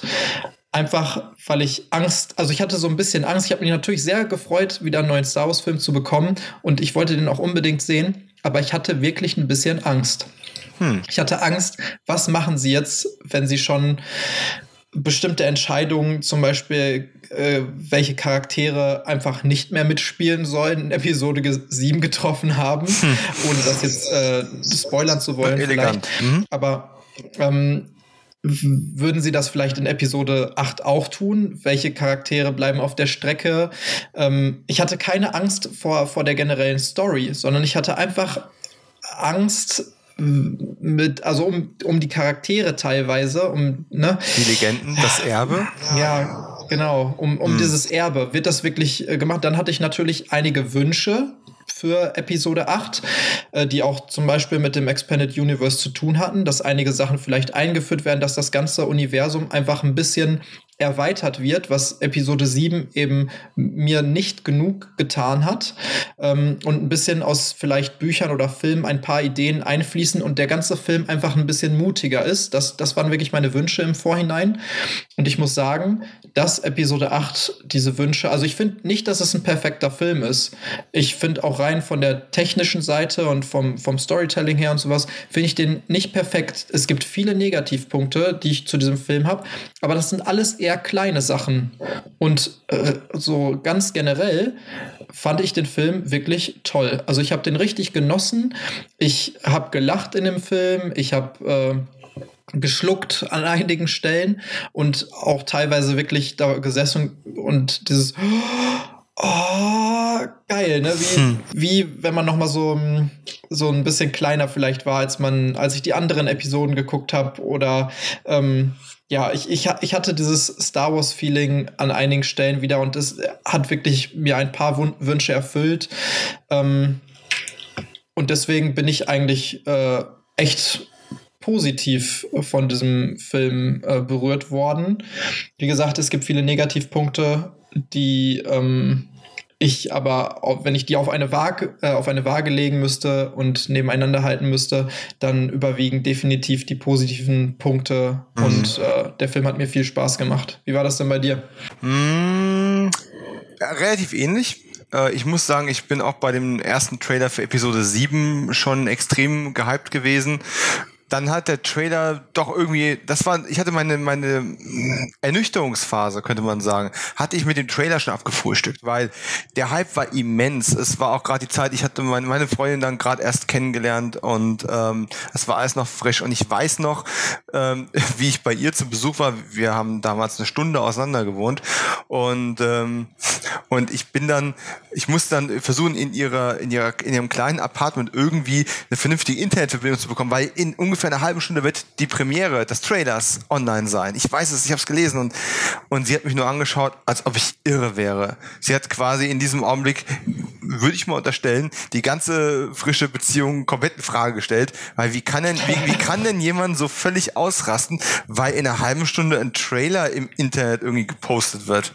Und dann, dann kam der und natürlich war dann, dann ich weiß es noch, die, die Verbindung war überlastet und, und man konnte nicht darauf zugreifen und es hat dauernd gehakt und als dann zum ersten Mal dieser erste Trailer auf einem total schrumpeligen alten Laptop das erste Mal gelaufen ist. Und ich saß da und ich hatte, ich, ich, hatte mit Sicherheit ein paar feuchte Augen und ich hatte auf jeden Ich hatte Tränen in den Augen. Ja. Und zwar die erste, ich habe den zehnmal hintereinander geguckt, auch weil ich nämlich gerade unterwegs war, musste ich ihn auf meinem Handy gucken das erste Mal. Oh mein ich habe den zehnmal hintereinander geguckt und ich hatte wirklich richtig Tränen in den Augen. Also und ich sag nicht nur feuchte Augen, sondern richtig Tränen in den Augen. ich habe hab versucht, mich zusammenzureißen. Glaub mir, wenn ich allein gewesen wäre, ich hätte, ich hätte auch Freudentränen gehabt. Nichtsdestoweniger, also ich habe dann auch noch mehrere Male und wiederholt gesehen. Am nächsten Morgen habe ich mich beim auf dem Weg äh, zum Frühstück holen in der Innenstadt, ich mache mal Anführungszeichen, verlaufen und bin in den Comicladen, in den örtlichen reingegangen, um irgendwo jemanden zu finden, so sagt, aber habt ihr gestern den Trailer gesehen? Ich muss darüber reden. Und das, das war eigentlich, das war schon toll dann habe ich dann habe ich angefangen den Trailer tatsächlich dann mit mit Ernüchterung nochmal zu sehen hat dann angefangen dann kam der zweite Trailer irgendwann hinterher und habe gedacht na gut okay ähm, sie bauen das schon clever auf. Ich habe aber irgendwie erwartet mehr von Luke äh, und von Leia und so zu sehen. Und das war ja gerade in den ersten Clips noch extrem spärlich. Ähm, man hat da schon mit unseren Gefühlen ziemlich gespielt clever, muss ich rückblickend sagen. Damals war ich aber schon ein Stück weit enttäuscht. Und es hat, dieser Prozess hat dann doch geholfen. Ähm, und dieses, vor allem dieses übermächtige Marketing, ja. Ähm, Ray und Finn und wie sie alle heißen, haben mich ja von jeder Kelloggs-Packung angestiert, von, von Pampers, überall waren die drauf. Und ähm, das hat dann schon dafür gesorgt, dass ich so ein Stück weit meine Erwartungshaltung genullt habe. Ich habe ein gewisses Vertrauen in J.J. Abrams gehabt. Ich kannte ja ähm, seine ganzen äh, TV-Arbeiten schon und auch äh, was er als Regisseur kann. Äh, da hatte ich ein gewisses Vertrauen und alles andere lag quasi in den Händen der Macht. Und das habe ich einfach so hingenommen. Und dann habe ich den Film gesehen und äh, habe versucht, mich von Spoilern fernzuhalten. Ich habe ihn ziemlich früh gesehen, ich sag mal in der ersten Woche, aber halt nicht in den ersten drei, vier, fünf Tagen und äh, habe danach auch erst mitbekommen, wie viele Leute auch teilweise ja, dann zum Meckern hatten. Aber es war ja im Vergleich zu der widersprüchlichen Wahrnehmung von Episode 8 noch alles ziemlich harmlos, kann man jetzt rückblickend sagen. Und äh, ja, aber ich habe mich gefreut. Der Film ist natürlich weit davon entfernt, perfekt zu sein. Aber wie vorhin schon gesagt, eine notwendige Maßnahme, um sowohl das alte originale, Originaltrilogie Star Wars Fieber wird zu, für eine neue Generation zu rekreieren und dabei einen Grundstein zu legen, auf dem man später wieder aufbauen kann und wo ein neuer Filmemacher ansetzen kann. Und äh, das war eben dann an der Stelle Ryan Johnson. Und auch hier muss ich sagen, ich habe alle Trailer gesehen. Man hat ja irgendwann gesagt, ja, ich werde langsam Trailer müde und Trailer spoilern auch schon so viel. Da ich gedacht, nein, die spoilern nicht viel. Die, da gibt es bestimmt ein paar ähm, schnitttechnische Bluffs drin, äh, wo die uns was weiß machen wollen, was dann gar nicht eintritt. Und ich gucke mir die alle an aber ansonsten nichts. Ich bin im Internet ferngeblieben ab, äh, ab der Pressevorführung schon. Es sind ja unglaublich viele Kollegen in Pressevorführungen gewesen. Äh, die Schweine. Und Florian, du bist gemeint. Ja, Florian, du bist gemeint. Und alle anderen auch. Äh, das ist ich habe das echt hart versucht und bin dann reingegangen. Wieder ohne Erwartungshaltung. Und ich hatte einfach an dieser Stelle noch viel mehr als bei J.J. Abrams ein unglaubliches Vertrauen in den Filmemacher, dass da was bei rauskommt, was mir irgendwie gefallen wird. Äh, ohne Angst. Und leider lässt sich es aber in Zeiten von Twitter, Facebook und Instagram nicht vermeiden, dass man trotzdem schon diesen negativen Vibes, die in den Social Medias sich sehr schnell breit gemacht haben, äh, dann doch irgendwie aufschnappt. Ich, hab keine, ich bin nicht gespoilert worden, als ich ins Kino, Kino gegangen bin, äh, bevor ich ins Kino gegangen bin aber diese Negativstimmung äh, so in der Twitter-Sphäre und sowas, die habe ich durchaus mitbekommen. Und genau das ist auch das, was wovor ich so ein bisschen Angst ja. habe. Also Spoiler hin oder her, da gab es ja auch gerade zu Episode 7 ein un, eine unglaubliche Spoiler- bzw. Nicht-Spoiler-Kultur, ja. die sich ja auch in den letzten Jahren durch Serien sowieso schon so ein bisschen äh, verfestigt hat innerhalb so von der Community oder allgemein von Serien- oder Filmguckern. Ähm, bei Episode 7 war es sehr krass, bis zu so Geschichten, wo Leute äh, andere Leute im Kino verprügelt haben, weil die beim Rausgehen äh, Twists von Episode 7 quasi besprochen haben und die anderen, die dann in der Schlange anstanden, für für den Film und die noch nicht gesehen hatten, mhm. das überhört hatten.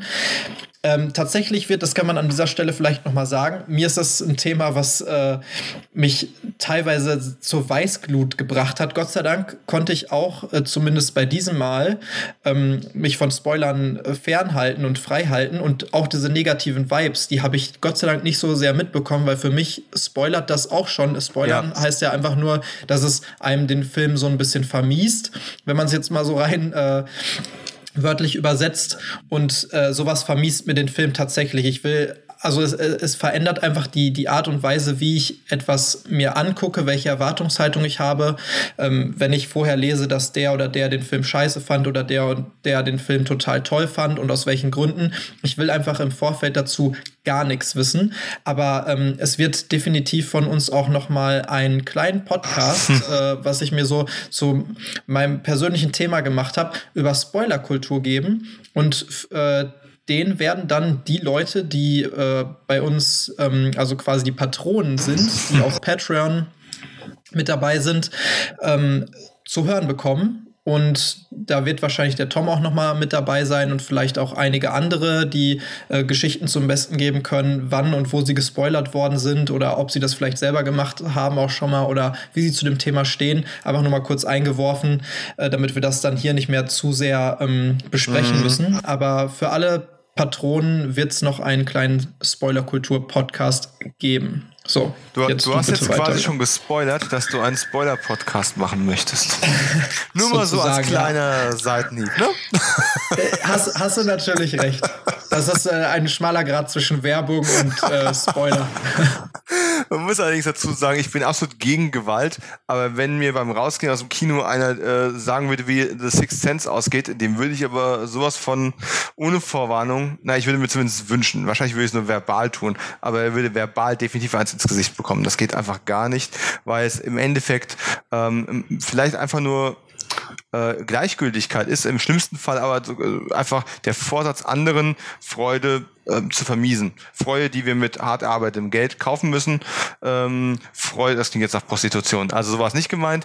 Ähm, aber wir, wir geben unser Geld dafür aus. Äh, ein bisschen schon. Ja, wir geben unser Geld dafür aus, zwei Stunden im Dunkeln zu sitzen und ähm, und, und, und voller Freude äh, ja von, von jemandem. Wir, wir, wir wollen befriedigt werden. Diese Leinwand soll uns glücklich machen. Der Filmemacher soll uns glücklich machen. Eigentlich sollten wir mit der Erwartungshaltung in einen Film gehen können, dass wir ähm, nicht unbedingt mit einem guten Gefühl, aber mit aber bereichert daraus gehen. Entweder weil wir gut unterhalten wurden oder weil wir noch einen Denkprozess angestoßen bekommen haben. Und wenn es das einer kaputt macht, das ist einfach, das, das macht man einfach nicht. Das ist, warum sollte man sowas tun? Was für eine Art Mensch muss man sein? Sein, um anderen an, absichtlich die Freude an etwas zu verderben. Aber vielleicht soll ich einfach in diesen Podcast mit reingehen, jetzt wo ich weiß, dass es den geben wird. Zwinker, zwinker. Und äh, dann werden wir darüber nochmal sprechen. An dieser Stelle. Da muss man ja auch schon sagen, dass äh, ich da Disney und den ganzen Beteiligten mhm. an den neuen Star Wars-Filmen wirklich sehr dankbar sind, dass die äh, diese äh, Politik eigentlich sehr hoch halten, ja. dass zum einen so gut wie nichts über den Film vorher rauskommt, zum anderen auch äh, wirklich durch zum Beispiel Embargos auf äh, Reviews oder sowas dafür gesorgt wird, dass die meisten Leute spoilerfrei diesen Film genießen können, weil, sind wir ehrlich, äh, Leute, denen das wichtig ist, die werden innerhalb der ersten Tage diesen Film gesehen haben ja. und sind dann so ein bisschen aus der Gefahrenzone raus und die werden sich auch daran halten, äh, den anderen Leuten das nicht zu vermiesen. Und da macht Disney schon viel für, auch durch die Dreharbeiten, wie geschützt die sind und mhm. sowas, dass sowas halt nicht äh, normal wird, auch durch die Trailer, muss man ganz klar sagen, die so hm. geschnitten sind, ähm, dass nicht wirklich viel dabei äh, zu erkennen ist äh, oder rauskommt, aber trotzdem noch genug, um so Hype zu schüren und dass äh, sich Leute wochenlang darüber in irgendwelchen Foren oder allgemein im Internet oder auch vielleicht privat austauschen, was denn jetzt genau diese eine Sekunde und dieser komische Blick von Ray oder wem auch immer heißen mag. Ne? Absolut. Also da, da kann man ja. schon äh, sagen, dass die einige der, der besten äh, Marketingmenschen da am Start haben, die auch dafür sorgen, dass man das doch noch irgendwie genießen kann. Sie können sich ja auch leisten. das muss man an der Stelle einfach wahr. auch mal sagen. Ich habe noch eine Frage, bevor wir ins ähm, Spoiler-Territorium gehen, einfach aus persönlicher Neugierde.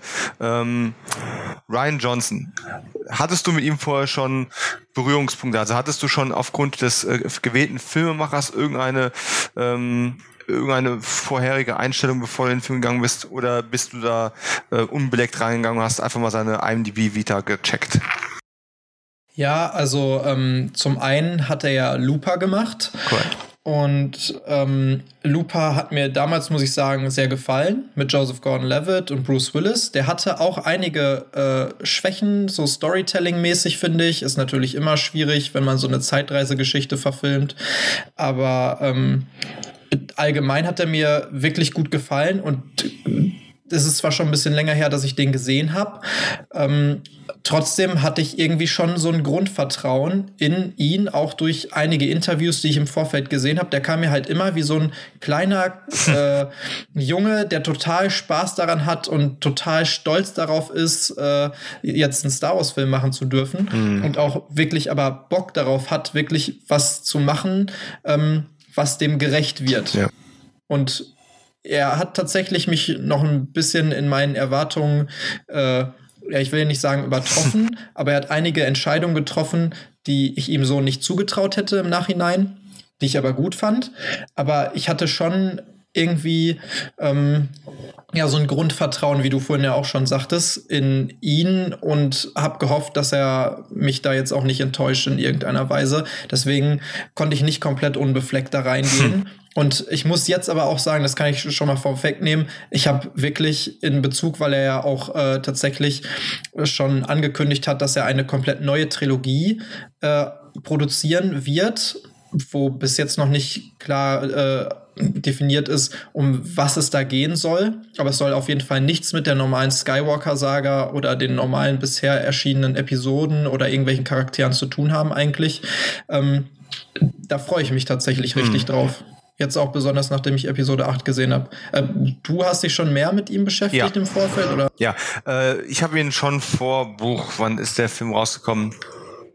grob geschätzt über zehn Jahre, zumindest gute zehn Jahre, als ähm, sein Independent äh, Brick rauskam. Auch Joseph, Joseph Gordon-Levitt als äh, Hauptdarsteller, eine Art äh, Film noir, der in völliger Ernsthaftigkeit mit einem Twin Peaks Flair an einer Highschool erzählt wird. Die Charaktere sind also alles junge Menschen, die, die zur Schule gehen im Endeffekt, aber das Ganze wird unglaublich düster und experimentell und ähm, unglaublich clever erzählt. Ähm, es ist nicht ähm, soap-poppig wie jetzt Veronica Mars zum Beispiel, wer das kennt, sondern ein, eine sehr, sehr ernsthafte Beschäftigung mit dem Film Noir äh, in einem extrem kreativen Umfeld. Und äh, der Film ist auch sehr, sehr clever konstruiert. Ein irre guter Film. Und als dann rauskam, ja, der macht jetzt Looper, ne, dann habe ich Looper irgendwann gesehen, zu einem Zeitpunkt, wo äh, so der Abstieg von Bruce Willis schon begonnen hatte. Und äh, dann schaue ich mir Looper an. Ja, natürlich kein perfekter Film. Brick ist besser, obwohl viel weniger Geld. Äh, aber trotzdem ist Looper ein ziemlich guter Film.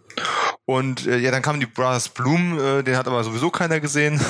Und äh, ja, das, das leider ist ein guter Film. Ich habe den auch hier, ähm, aber der ist tatsächlich komplett untergegangen und ist auch im Rahmen des äh, Mark Ruffalo Marvel ähm, Hypes äh, nicht wieder ausgegraben worden. Und was ich jetzt erst in jüngerer Vergangenheit ähm, von ihm gesehen habe, einfach weil ich ähm, ziemlich spät dran bin, äh, sind seine Breaking Bad Episoden.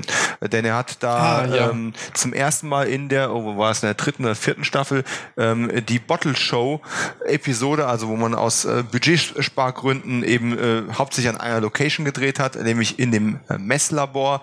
Ähm, ja, die Fliege. Wahnsinnig gute Folge. Ja. Super geil, muss ich, aber das ist ja auch so, dass es extrem polarisiert, diese Folge ja. unter Breaking Bad-Fans. Ich habe es ganz schon wieder vergessen. Aber Klar, ist geil. Breaking Bad habe ich auch durchgesuchtet. Ich fand diese, diese Folge unglaublich geil. Ja. Aber ich kenne viele Leute, die halt Breaking Bad feiern und dann aber im Endeffekt gesagt haben beim Gucken, was war das denn für eine Scheiße? Das hat überhaupt nichts mit der normalen Story zu tun und die ist total komisch gemacht und das ist voll langweilig, was da passiert. Und ich habe die geguckt und dachte mir, boah, Alter, das ist wirklich ja. nochmal ein Meisterwerk innerhalb des Meisterwerks. Absolut. Also ist auch ja. so eine Standalone-Folge, die kann man sich auch, selbst wenn, die, wenn man keine Zeit und keine Lust hat, die ganze Serie zu gucken oder nochmal zu gucken, wenn man sie schon mal gesehen hat, diese Folge kann man einfach so in den Player reinschmeißen und auch ohne großen Kontext eigentlich auch nachvollziehen, weil letztendlich hast du einfach nur die beiden äh, Hauptprotagonisten, die in einem Drogenlabor festsitzen, um eine Fliege zu jagen. Und damit geht eine Dreiviertelstunde rum. Und es ist nicht langweilig. Die Perspektiven, äh, die sie da rausgeholt haben äh, für die Kamera, ähm, wie das Ganze teilweise mit extrem langen Einstellungen auch noch hinbekommen wird, das ist einfach meisterhaft. Und das war Absolut. Seine das Sounddesign dazu. Bombastisch. Äh, Ey, Stunts, dieser Sturz. Also wir wollen ja gar nicht zu sehr ins Detail gehen. Wer es nicht gesehen hat, ja. wird jetzt sowieso fragen, äh, keine Ahnung, Fliege. Ähm, aber, oh Gott, wo war es? Ich glaube, es war mitten in der dritten Staffel. Nagelt mich nicht drauf fest. Ja, es war schon ein bisschen, bisschen weiter innerhalb der Serie. Ja, und äh, The Fly, zu Deutsch die Fliege, Ryan Johnsons äh, Regiedebüt bei Breaking Bad. Und äh, da habe ich einfach gedacht, alles klar. Also selbst bei sowas kann, also bei selbst bei einer Sache, das ist ja auch ähnlich wie Star Wars. Also nicht, dass Breaking Bad von der Story her mit Star Wars irgendwas zu tun hätte, aber im Prinzip, wenn du als Regisseur zu einer TV-Serie kommst, bist du nicht der große Visionär, sondern du bist der Sklave des Drehbuchs. Im Fernsehen regieren die Drehbuchautoren, beim Film sind es eben die ähm, Visionäre in Form von einem Regisseur. Und äh, er hat da einfach bewiesen, dass er einen individuellen Stil, eine, eine originelle und, ähm, und kreative Herangehensweise in ein Konstrukt bringen kann, das ein ganz klar vorgegebenes Konzept hat. Er hat hier keine Cast Casting-Auswahl gehabt. Er musste diese Kulisse nehmen, so wie dieses Labor eben in allen anderen Folgen auch sieht. Du kannst nicht anfangen, das Konzept komplett auf den Kopf zu stellen. Du musst dem Konzept und dem visuellen Stil dienen und trotzdem noch versuchen, eine eigene Stimme zu haben. Und das hat er da einfach schon bewiesen, dass das funktioniert. Und da habe ich gewusst, alles klar, das läuft. Und ähm, ja, Ryan Johnson, ich bin ein Fan. Und äh, ob der neue Star Wars-Film das jetzt irgendwie verändert hat, ähm, spoilerfreie Vorbemerkung, es hat, äh, es ist nicht der Fall. Ähm, aber warum das so ist und warum Florian, der im Geiste bei uns ist, als Schirmherr dieses Podcasts, äh, wahrscheinlich ein bisschen am Fluchen ist und eine ganz andere Auffassung vertritt, das äh, sehen wir gleich nach einem Werbehinweis. wir hören es natürlich eher. Und dann sind wir auch in der Spoilerzone. Äh, Werbehinweis halte ich ganz äh, dem Produktionsstandard dieses Podcasts gerecht werdend kurz und knapp und äh, nur auf Dialog ausgelegt. Ähm, du hast eben schon Patreon angesprochen es ist noch relativ neu, dass wir jetzt auch auf Patreon vertreten sind. Alle, die das nicht kennen äh, oder noch nicht gehört haben. Hey Dominik, was ist denn dieses Patreon? Erzähl doch mal. hey, schön, dass du fragst. Patreon ist total der Wahnsinn. Du gehst auf patreon.com, also das ist P-A-T-R-E-O-N.com und dann haust du hinten einfach noch Cine Entertainment Talk dran. Und dann kommst Wahnsinn. du auf, ist Wahnsinn, dann kommst du auf eine kleine Community. Das sind Menschen, die virtuell zusammenkommen an einem Ort auf, du wirst es nicht glauben, patreon.com. Ähm, ja, an der Nummer müssen wir noch ein bisschen arbeiten. Aber äh, im Endeffekt. Das nächste Mal ist das voraufgenommen. ja. Und nur reingeschnitten. Mit einer kleinen Jingle dazu, äh, wo wir es ja. dann einsingen. Ähm, Aber im Endeffekt ist der Gedanke von Patreon einfach, äh, wir haben jetzt weit über 60 Episoden von diesem Podcast ähm, produziert, aufgenommen und zur freien Verfügung gestellt und werden und wollen das auch weiterhin tun, äh, machen das aus Leidenschaft aber haben wir natürlich auch Kosten. Es geht also gar nicht darum, dass wir zwingend jetzt damit reich, berühmt und mächtig werden wollen, obwohl das natürlich toll wäre. Äh, oder und auch ein Ziel von uns, ganz klar. Irgendwann brauchen wir auch unsere Statue vor irgendeiner Bibliothek, wie Rocky das auch hat. Ne? Ähm, bis dahin wären wir einfach schon total glücklich, wenn wir zumindest mal ähm, die üblichen äh, Server- und Hostingkosten und äh, Softwarekosten und ähnliche Geschichten rausbekommen würden, dass wir bei der Produktion dieses wunderbaren äh, Audioformats ähm, nicht auch noch arm werden. Vor allem der arme Florian, der das Ganze fast alles alleine bezahlt. Hallo Florian. Shoutout. Hi. Ähm, von daher ist dann Patreon irgendwie ins Leben gerufen worden, nicht von uns, sondern von anderen Menschen, die darin eine Marktlücke gesehen haben, ähm, eine Plattform zu bieten, um solche Formate zu unterstützen. Und wenn ihr uns unterstützen wollen würdet, dann könnt ihr auf Patreon gehen und könnt quasi ein Patron, ein, ja, ein Schirmherr, ein Schutzheiliger, ein Förderer dieses Podcasts werden. Und wir sind euch mindestens unglaublich dankbar dafür. Und ähm, wenn es mehr als ein Dollar, es geht nach dem Dollar und nicht nach dem Euro-Prinzip, wenn es mehr als einen Dollar im Monat sind, die dabei herauskommen, dann springt für euch sogar noch was raus. Das heißt, ihr bekommt noch mehr als das, was ihr sowieso schon bekommt nämlich unsere Stimmen in der Dauerschleife. Ihr bekommt noch extra Content, ihr bekommt die Möglichkeit, uns unsere Sendungen mitzugestalten. Ihr könnt Fragen eingeben, ihr könnt, äh, ihr könnt quasi damit auch Themen mitbestimmen in einem gewissen Rahmen. Und das Allerbeste, und da haben wir persönlich natürlich auch am meisten Spaß dran, es gibt exklusiven Bonus-Content für Unterstützer auf Patreon. Äh, wir werden mindestens einmal im Monat einen extra Audiokommentar nur für diese Supporter produzieren, der auch nur dort online gestellt wird. Und äh, ab und zu ist auch durchaus angedacht, nochmal das eine oder andere kleine Bonbon noch extra reinzuschmeißen, wie das eben schon angesprochene Spoiler-Special. So. Wäre also ganz fantastisch, wenn ihr ähm, darüber nachdenken würdet und es dann auch irgendwann tut ähm, und sagt, hey, die Jungs machen mir Spaß, egal ob ich ihrer Meinung bin oder nicht. Und äh, das ist es mir auch mal ein Dollar im Monat wert. Oder zwei. Oder drei oder vier. Ich gucke gleich nochmal nach, ab wie viel Euro es denn die Bonuskommentare gibt. Ich glaube, äh, drei Dollar ist da, äh, ist da das Limit. Schaut einfach mal rein, wir würden uns freuen. Ähm, wir sind auch für, für Feedback dann immer dankbar an der Stelle. Und wenn diese Community immer weiter wächst und gedeiht, äh, haben wir da sicherlich alle was von. Das Ganze ist zu finden, wie gesagt, ich wiederhole es nochmal auf patreon.com slash Cine Entertainment Talk. Ganz einfach, eigentlich theoretisch. Die ersten Supporter sind da. Wir freuen uns riesig über sie und ähm, hoffen, dass sie viel Spaß haben und äh, werden sie mit Dankbarkeit und Shoutouts und allem möglichen ja einfach überwerfen, überhäufen, begraben darunter, bis sie uns nicht mehr hören können. Und äh, ja, also, wo gehen wir hin? Patreon. Richtig slash Scene Entertainment Talk. Und dazwischen noch ein .com. .com. Ich habe das Prinzip verstanden. Sehr schön. Also. Aber wir werden das auch äh, definitiv nochmal, also wenn ihr auf Facebook unter Enter äh, Entertainment Blog oder halt auf dem Entertainment Blog selber oder auch hier, je nachdem, wo ihr es jetzt hört, ähm, in dem iTunes, äh, Soundcloud. Podcast-Beschreibungstext, ja. ne, genau. Also überall, wo dieser Podcast zu hören ist, da werdet ihr auch noch mal innerhalb der ähm, Beschreibungstexte den Link dazu finden.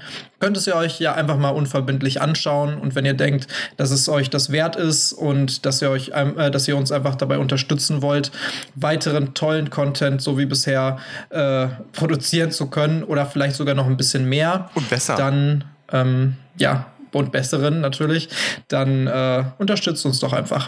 Es gab ja, Danke. es gab ja auch irgendwo schon mal einen Hörer, der sich über Tonqualitäten und solche Sachen äh, beschwert hat. Das darf man an der Stelle ja auch mal erwähnen, weil wahrscheinlich hört er uns sowieso gerade nicht. Und äh, all das sind Dinge, die wir im Zweifelsfall dann mit ein wenig mehr Hilfe und Unterstützung dann auch noch besser in den Griff bekommen, obwohl ich finde, wir sind schon fantastisch. So. Ich habe gerade gezwinkert. Absolut, das hast du sehr schön gesagt. okay, an dieser Stelle, bevor wir so müde sind, weil wir unter der Woche mitten in der Nacht aufnehmen und du gerade einen Anreisetag hast, ich bin übrigens immer noch neidisch, ähm, gehen wir doch einfach jetzt in das Spoiler-Territorium. Also ab jetzt massive und alles verderbende inhaltliche Spoiler auf Episode 8 von Star ja, Wars. Nicht nur Episode 8, auch Episode 7. Und, ja, ne? die sowieso. Die ist ja schon quasi ja. weg. Aber danke für, ja, für die Ergänzung. Gut. Ähm, ja, wo soll man denn da anfangen? man, man, könnte den, ja. man könnte den Film jetzt komplett zerlegen. Äh, und ich muss sagen, dass eine der ersten Sachen, die ich gemacht habe, als ich aus dem Kino draußen war, ich weiß nicht, ob dir das genauso gegangen ist, ist, ich bin danach dann mal online gegangen und habe geschaut, wo diese ganzen Bad Vibes, die ich vorher aufgenommen habe, wo die herkamen, was eigentlich die Kritikpunkte waren. Und jetzt muss man, muss ich gleich mal eine Vorbemerkung machen. Dies, das ganze Gemeckere, was ich teilweise wahrgenommen habe, bestätigt mich eigentlich in eins, zwei fundamentalen Wahrheiten, wie ich finde. Die Fans werden wütend, wenn man ihnen das immer Gleiche vorsetzt. Also wenn schon wieder ein Todesstern auftaucht, ist das Gemecker riesengroß. Sie sind so lange wütend, bis man etwas Neues serviert. Oder wenn man statt links abzubiegen, rechts abbiegt. Oder wenn man erwartet, dass der Film rechts abbiegt, er links abbiegt. Dann ist es nicht mehr das Gleiche, was sie kennen und lieben, dann beschweren sie sich auch. Fan zu sein ist an der Stelle tatsächlich eine ziemlich schwierige Sache. Und ich möchte jetzt nicht den Fans auf die Füße treten, denn ich bin ja selbst auch einer. Aber diese, diese Fanbrille ist an der Stelle schon relativ schwierig. Und ich möchte es an der Stelle auch mehr wie ein, ein Kritiker betrachten, obwohl ich ja selber Fan bin und möchte versuchen, die Vision, die der Filmemacher hatte, als das wahrzunehmen, was der Filmemacher mir eben sagen möchte und nicht das, was ich vielleicht mir gewünscht hätte. Denn was hat mein Wunsch an der Stelle für eine Bedeutung? Und mit dieser Grundeinstellung ähm, habe ich einfach die Vision von diesem Filmemacher gesehen. Die Version von Luke Skywalker, die er sich vorgestellt hat. Und von Ray und von Porks. Reden wir gleich mal über putzige Wesen im Star Wars-Universum. Ähm, ich habe diese Vision gesehen und die hat mir wahnsinnig gut gefallen. Und dir? Ja. Auf deiner viel also größeren, viel schöneren Leinwand natürlich, ne? Ja, selbstverständlich. Also äh, die Atmosphäre und Umgebung, in der ich das Ganze bewundern durfte. Und äh, bewundern trifft es da auch eigentlich schon ganz hm. gut. Die ist vielleicht äh, etwas anders, etwas besser gewesen. Ähm, aber ich muss äh, sagen auch, dass ich das natürlich äh, im Prinzip so ein bisschen schizophren als zwei Personen äh, betrachten kann. Nur einmal wirklich, wie du gerade schon sagtest, als mein Kritiker, als mein Filmkritiker ich, als hätte ich noch nie einen Star Wars-Film gesehen und würde mir angucken, gucken, äh, was mir da gerade vorgesetzt äh, worden ist. Lustigerweise bin ich auch mit Leuten diesmal im Kino gewesen, die teilweise keinen einzigen Star Wars-Film gesehen haben, ah. wie meine Mutter oder zumindest nicht bewusst. Jemand, der äh, die Filme gesehen hat, aber eigentlich nicht wirklich großartig was damit anfangen kann, das also auch trotzdem recht objektiv wahrscheinlich bewerten kann, nämlich meinem Vater. Mhm. Ähm, ja, und mir selber. Ähm, der einfach ein super krasser Star Wars Nerd ist, äh, ohnegleichen. Und da wahrscheinlich gar nicht so komplett ähm, ja, objektiv überhaupt irgendwas bewerten könnte. Deswegen hatte ich aber auch ein paar andere Meinungen direkt noch im Kino und auch direkt nach dem Kino, da ich ja diese äh, es Gott sei Dank umgehen konnte, irgendwelche Vibes, äh, ob positiv oder negativ, mit aufzuschnappen vor dem Film, bin ich auch nicht online gegangen, um zu gucken, warum diese Vibes jetzt so schlecht waren, sondern ich bin einfach nur online gegangen, um zu schauen, wie die Vibes denn überhaupt sind, mhm. weil ich hatte eigentlich wirklich gedacht nach diesem Film, als ich da rauskam, wow, ey, das war echt geil irgendwie. Also natürlich hat mir nicht alles gefallen, auch während des Films Klar. sind mir ein paar Sachen aufgefallen, wo ich mir dachte, hm, das war jetzt irgendwie vielleicht nicht so optimal. Aber trotzdem bin ich da rausgekommen und ich war froh. Also ich war wirklich froh, dass ich das zu sehen bekommen habe, was ich da gesehen habe. Und äh, dann bin ich online gegangen tatsächlich und dann habe ich auch sehr viele negative Vibes gesehen, beziehungsweise sehr polarisierende Meinungen. Also es gab wirklich entweder die, die gesagt haben, wow, top, super gut. Das ist der beste Star Wars-Film, den ich je gesehen habe. Und die anderen, die waren dann die, die sofort online gegangen sind, um eine Petition zu gründen. Und das ist kein Scheiß, Leute, die gibt es mhm. wirklich. Eine Petition zu gründen, Star Wars Episode 8 aus dem Kanon rauszustreichen. Ja. Und zu sagen, äh, diesen Film hat es im Prinzip in der Reihe von Star Wars nie gegeben. Äh, Leute, gebt's auf, das wird sowieso nicht passieren. Aber ähm, das zeigt, wie, wie stark dieser Film einfach polarisiert hat. Und ich kann es einfach nicht großartig nachvollziehen, weil natürlich ist dieser Film nicht perfekt. Natürlich hat dieser Film einige Probleme, ob jetzt Storytelling, äh, ähm, in einigen Bereichen oder auch vielleicht äh, Charaktere oder auch äh, ja technisch ist er ja eigentlich fast wie alle anderen Disney oder Star Wars Filme im Allgemeinen ja auch äh, sehr weit oben angesiedelt, mhm. auch wenn es da einige kleine, ja ich sag mal Ausrutscher nach unten gibt, aber ähm, jetzt auch nicht so so so großartig negativ. Ich konnte es nicht verstehen, warum Leute diesen Film so verteufeln als Film halt wirklich, ja. wie du sagst. Äh, als Fan ist es natürlich immer problematisch, das kann ich nachvollziehen. Star Wars Fanbase ist sowieso irgendwie was ganz ja, ich sag mal, eigenes und spezielles. Das ist natürlich in jedem Nerd-Kosmos so, aber gerade dadurch, dass die Prequels halt äh, damals gekommen sind und jetzt halt wieder diese neuen Star Wars-Filme kommen, hat man die Star Wars-Fanbase ja schon zur Genüge kennengelernt und auch wie die ausrasten können über irgendwelche Dinger. Ähm, und auch über einzelne Charaktere. Siehe damals Jar Jar Binks und jetzt halt wieder die Porks oder mhm. sowas, ne? Ich, ich kann es nicht nachvollziehen, wie man allgemein als, als Filmerlebnis das, das so negativ empfinden kann, kann ich einfach nicht. Das, das, da, da bin ich nicht so in der Lage, das, das so krass nachzuvollziehen, äh, nachzuvollziehen, wo, woher diese ganze Negativität kommt mm. in mhm. diesem Falle. Ich habe, während du quasi mit der Heimreise beschäftigt warst, äh, tatsächlich mal einige Forenbeiträge gelesen und auch einige Artikel, die sich mal mehr, mal weniger ähm, fundiert mit dem Thema beschäftigt haben und die Negativaspekte rausgestellt haben. Dabei ist mir aufgefallen, dass die wenigsten Leute äh, dabei, und ich möchte nicht pauschalieren, aber die wenigsten sind dabei hergegangen und haben gesagt, dieser Film ist handwerklich schlecht gemacht. Der, äh, der Film ist einfach hier und da eine Katastrophe. Ähm, klar, hier und da ist, ist, ist ein Pacing-Problem ähm, kritisiert worden. Die meisten Leute, die ich gesehen habe, die sich aufgeregt haben, haben sich tatsächlich über Dinge aufgeregt, die einfach nur die Entscheidung des Autors gewesen sind. Nämlich zu sagen, absolut. Ähm, für mich ist, ich habe es vorhin schon mal angerissen, Luke Skywalker jetzt an diesem Punkt in seinem Leben. Und an der Stelle ist der Aufschrei der Fangemeinde eben da. Unsere Vorstellung davon, wie Luke Skywalker sein müsste und wie Luke Skywalker in diesen Konflikt zu integrieren ist, ist folgende. Und wenn, wenn wir das nicht bekommen, sind wir unzufrieden, weil es macht ja für uns gar keinen Sinn, dass der auf dieser, auf dieser Insel hockt. Und ähm, das erste Bild von Luke Skywalker, oder das letzte aus Episode 7, wenn er da oben steht und äh, sie ihm das, äh, das, das Lichtschwert entgegenreicht. Was macht er damit? Ja, J.J. Abrams hat das bewusst offen gelassen, hat episch die Kamera nochmal um die Insel kreisen lassen und dann war Episode 7 vorbei, nach einer langen, langen Suche.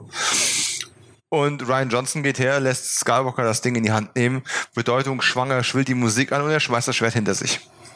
So. Und viele Leute haben das richtig übel genommen, waren beleidigt, waren, waren wirklich brüskiert, weil sie sagen, Ryan Johnson möchte damit quasi sagen, eure ganzen Fan-Theorien, was da jetzt Sache ist, die sind nichts wert und wir schmeißen den ganzen äh, etablierten Kauen über, äh, über, über die Schulter und das ist alles komplett unangebracht. Ja, wieso denn? Ganz ehrlich, wenn es eine Figur gibt, die es tun kann, ist es Luke Skywalker.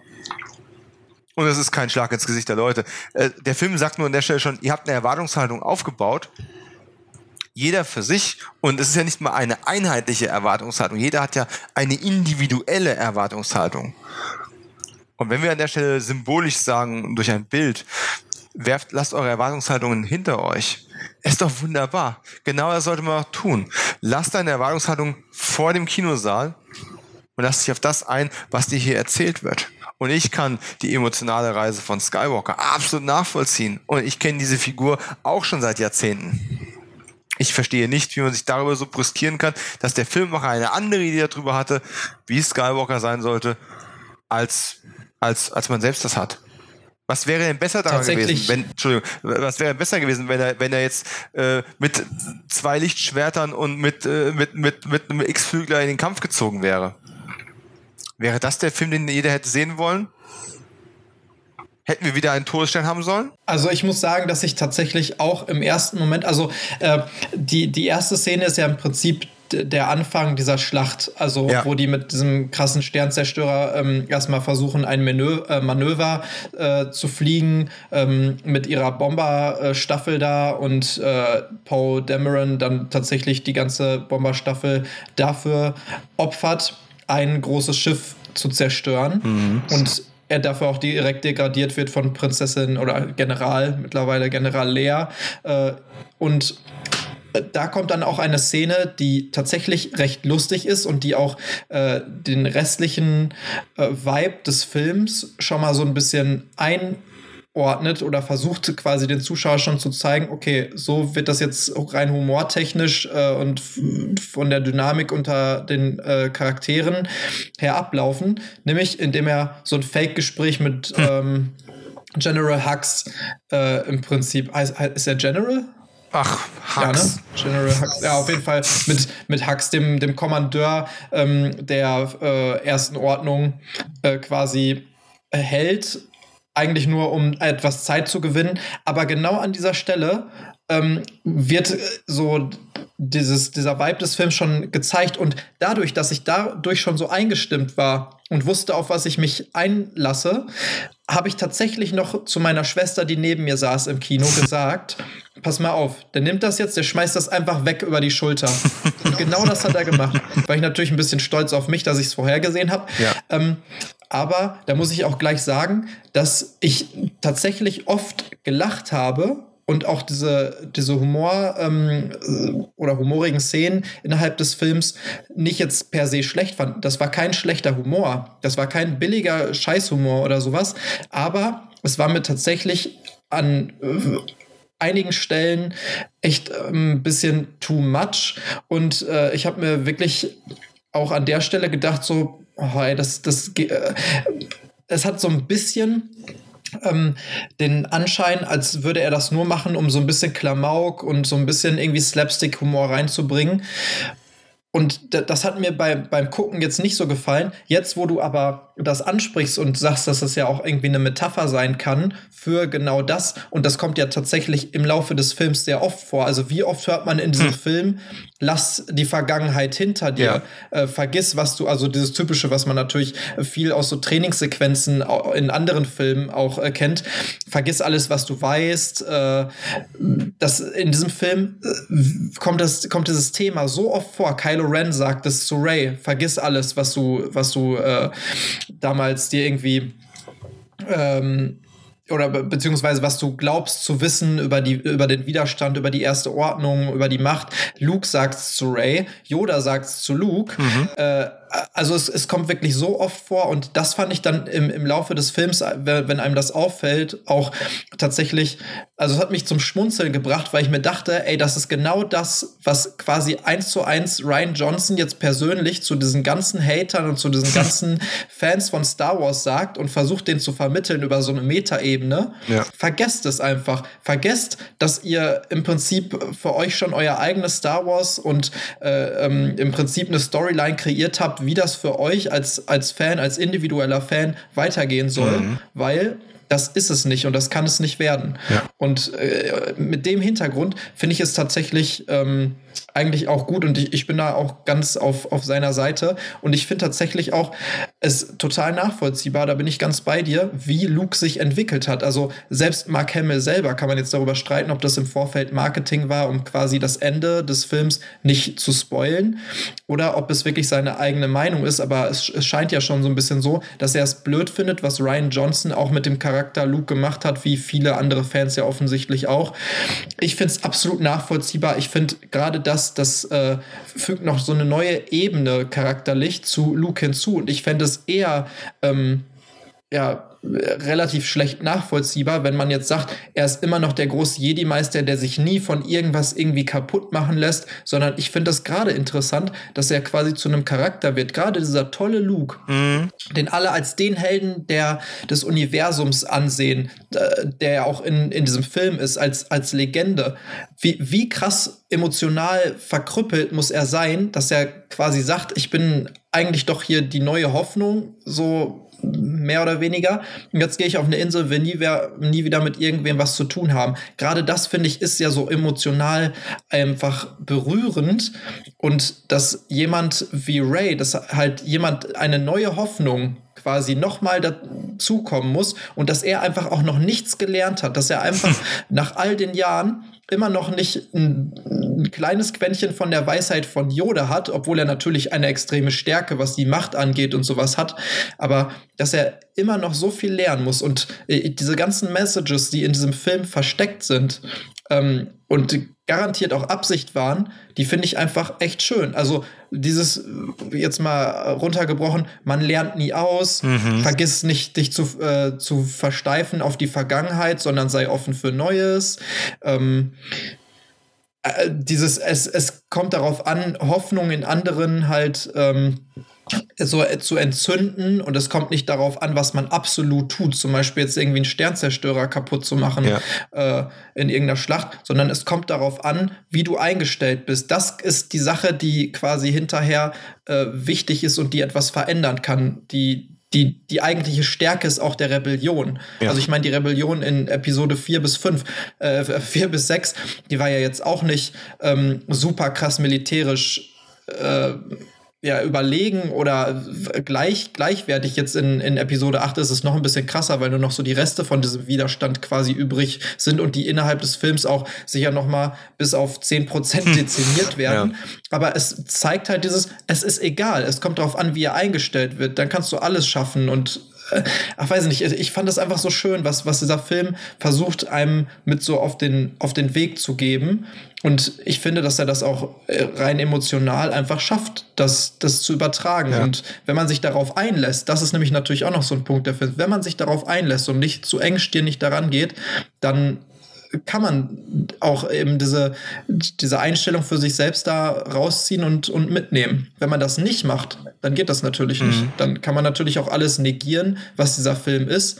Aber dann hat man auch irgendwie nichts verstanden von, von dem, was Star Wars von Anfang an irgendwie ausgemacht hat, beziehungsweise ähm, dem Zuschauer mit auf den Weg geben wollte es ist ja auch ein Film vom Scheitern im Endeffekt. Und äh, wenn man diese Nebenstory ähm, kritisieren möchte, wo die mal eben auf der Flucht eine Abzweig machen, um in ein Casino zu gehen, einen Kultknacker zu ähm, organisieren, das ist ja wirklich ein Nebenstrang, der auch mich zum ersten Mal im Kino rausgeschmissen hat. Weil bis zu diesem Zeitpunkt mhm. war ich bei von jeder Szene absolut überwältigt gewesen.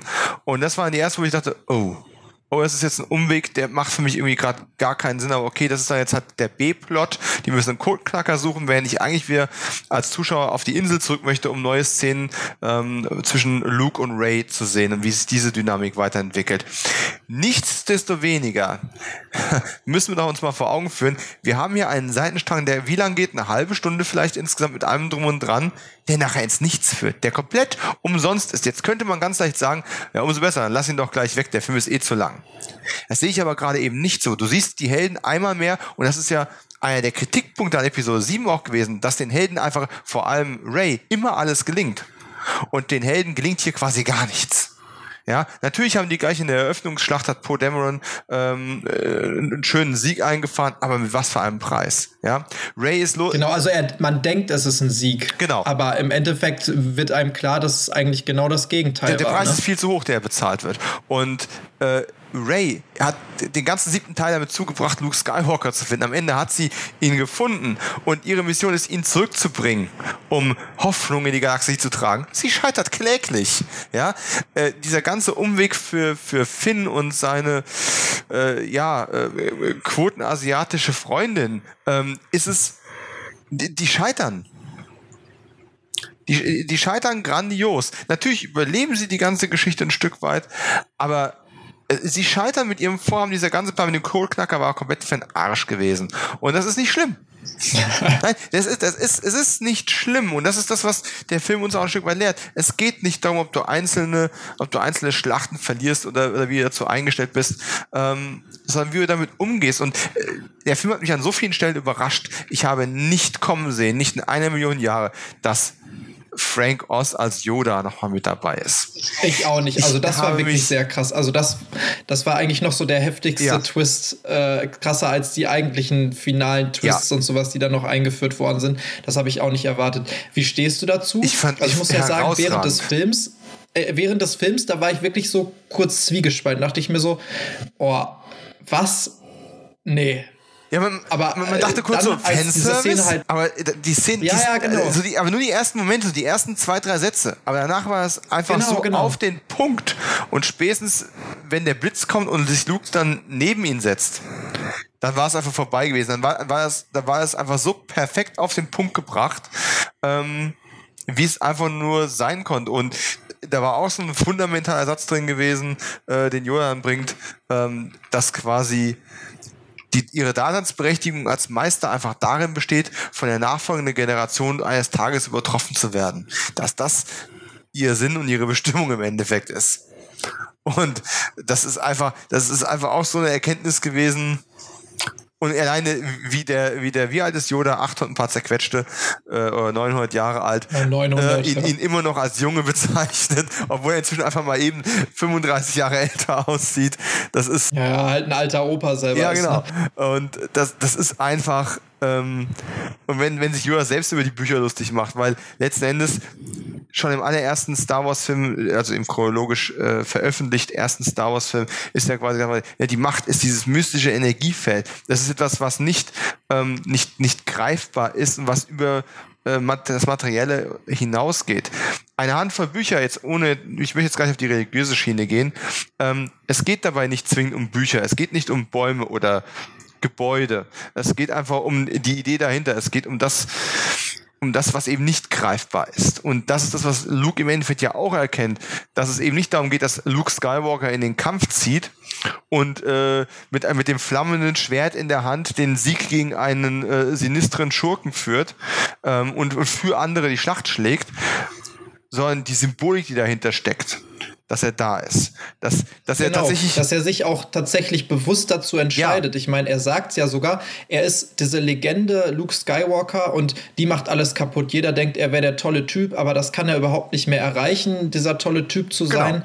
Und im Endeffekt entscheidet er sich aber doch dazu, einfach Symbol zu sein, also äh, zur Legende zu werden und ein Symbol der Hoffnung zu sein, weil das tausendmal mehr wert ist als äh, einfach ein starker äh, Kämpfer zu sein, der halt vielleicht mal hier ein äh, AT-80 oder ich, wie heißen die? ATF 9 oder sowas, diese neuen da, ähm, äh, so jemanden zu zerstören oder genau das, was halt Poe Dameron ja auch ähm, erkennen muss. Es, es kommt nicht darauf an, dass man vielleicht äh, einen Sternzerstörer zerstört oder halt ein Raumschiff zerstört, wenn dabei dann etliche andere Sachen auf der Strecke bleiben, zum Beispiel auch so viel geopfert werden muss, sondern es kommt eben auf diese Symbolik an. Es kommt darauf an, dass man, und das ist ja diese sehr geile finale Szene, muss ich sagen, wo ich echt nochmal auch Gänsehaut bekommen habe, die äh, einfach zeigt, das ist das, worauf es ankommt. Ich werde jetzt zur Legende und ich möchte einfach nur das Symbol für Hoffnung in dieser, in, in diesem Universum sein oder in dieser Galaxie.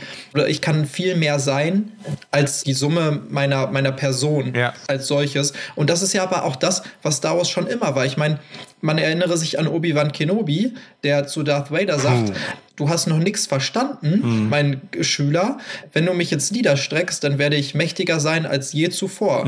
Und warum? Weil er dafür sorgen kann, als Machtgeist oder allgemein als Symbol oder als Motivation für Luke, einfach nur, ähm, quasi äh, ja, die, diese, diese neue Hoffnung zu sein. Ja. Und genau das, da, dazu entscheidet sich Luke ja auch. Also finde ich eigentlich, dass er super in die Fußstapfen tritt von den alten anderen Jedi-Meistern, von Obi-Wan. Und dass er damit zeigt, dass er endlich verstanden hat, was es bedeutet, Jedi zu sein. Nicht ein krasser Kämpfer, sondern äh, der irgendwie ein paar Sachen bewegen kann mit den Händen. Das sagt er ja auch selber, als er versucht, Ray zu äh, lehren sondern eben dieses Symbol für Hoffnung. Das ist es, was, was die Jedi ausmacht und was halt auch diese, die Macht ausmacht.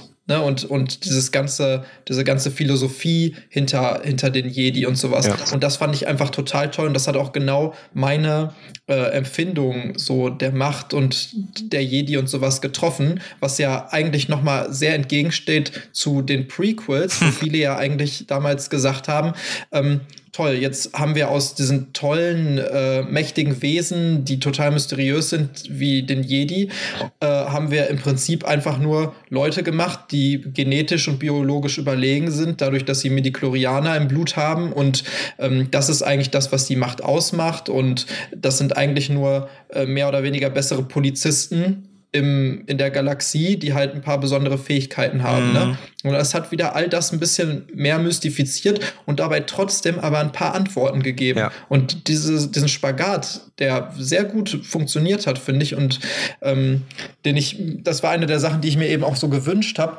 Ähm, den hat der Film super hinbekommen. Und da muss man ja auch sagen, dass dieser Subplot, den ich allgemein auch als äh, äh, schwächeres Element des Films schon ansehe, aber nur, weil ich finde, dass er anders hätte aufgezogen werden können. Mhm. Dieser Subplot im Kern, nämlich, dass die halt woanders halt äh, hinfliegen und da noch ein paar Leute treffen und sowas, die im Prinzip ins Nichts führen, genau wie du schon sagtest, die, die kann ich ähm, doch anerkennen, diese, diese Kernpunkte, weil es hätte dieses Finale nicht gegeben, wo man halt diesen kleinen Jungen, der, kann man jetzt mhm. sagen, wir spoilern ja sowieso, der sich quasi mit der Macht den Besen in die Hand fliegen lässt, der ein kleiner, armer Junge ist und dann halt diesen Ring mit der ähm, Rebellion quasi an der Hand zeigt. Also äh, extrem viele Sachen, die daraus erwachsen sind, die, die sind nötig, also dazu ist dieser Subplot nötig.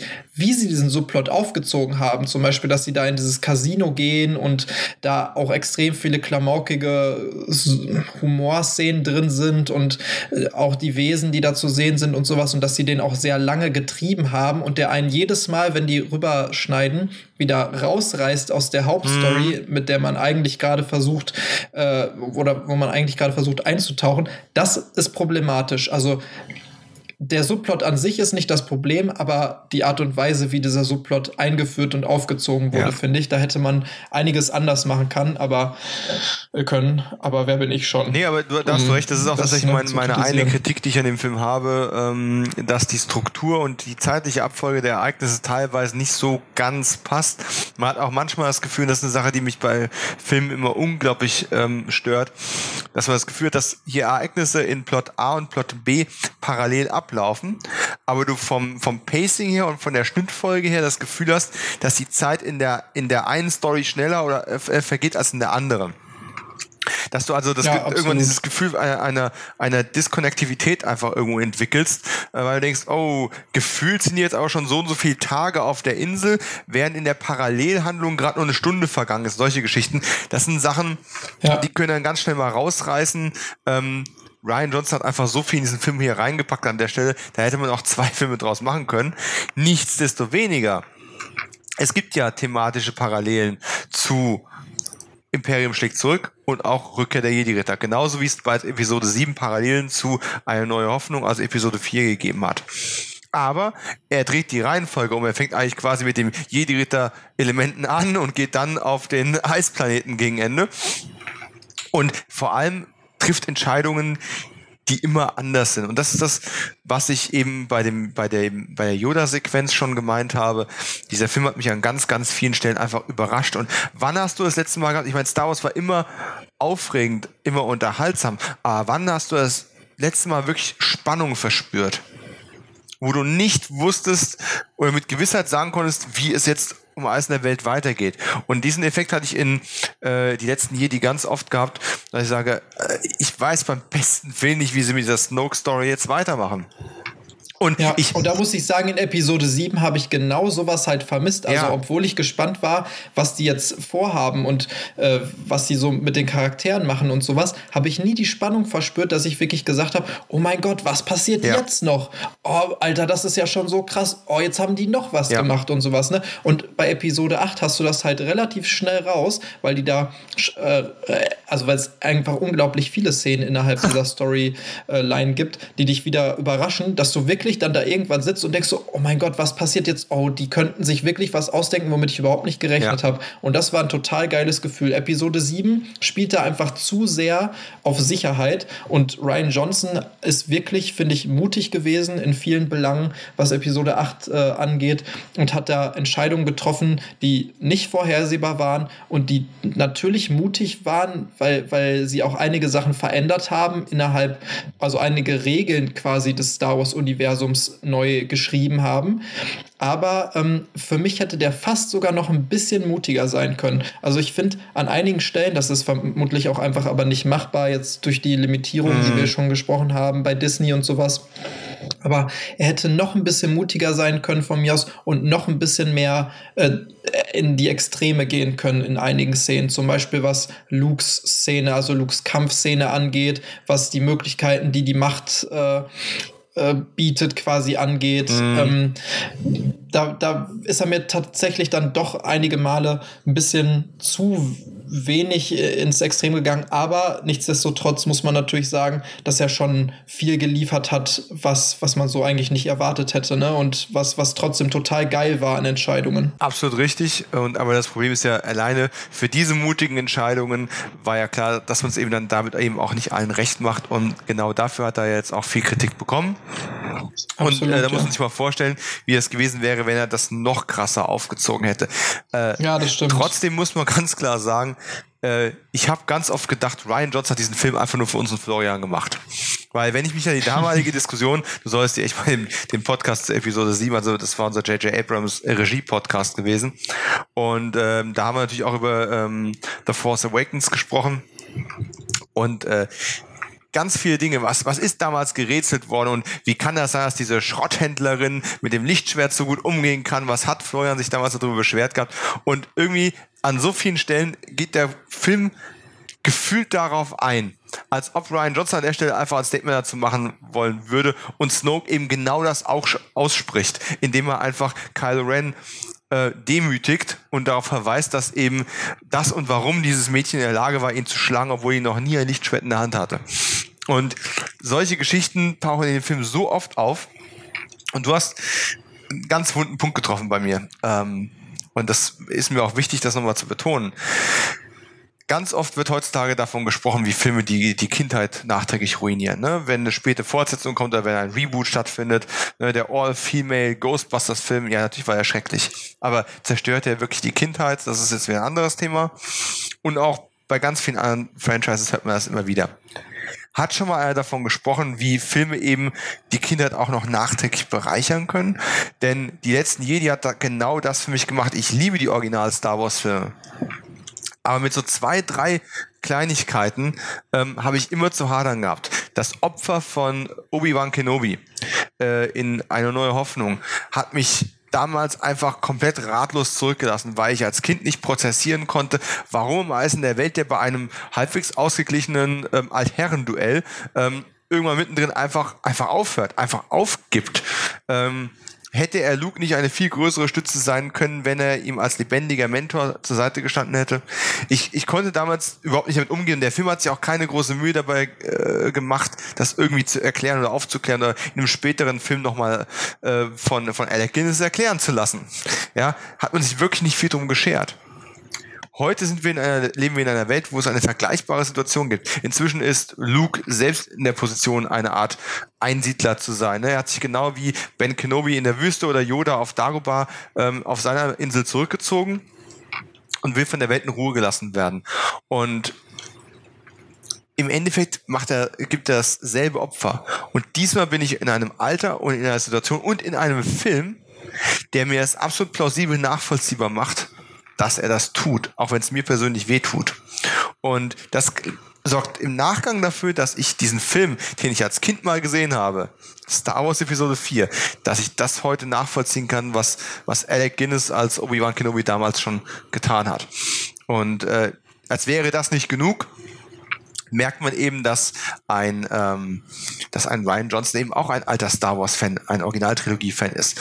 Erinnerst du dich noch? Natürlich erinnerst du dich. du bist ja der Superfan hier. Aber denk mal an die Rückkehr der Jedi-Ritter. Ja, da ist der Imperator mit seinem Thronsaal.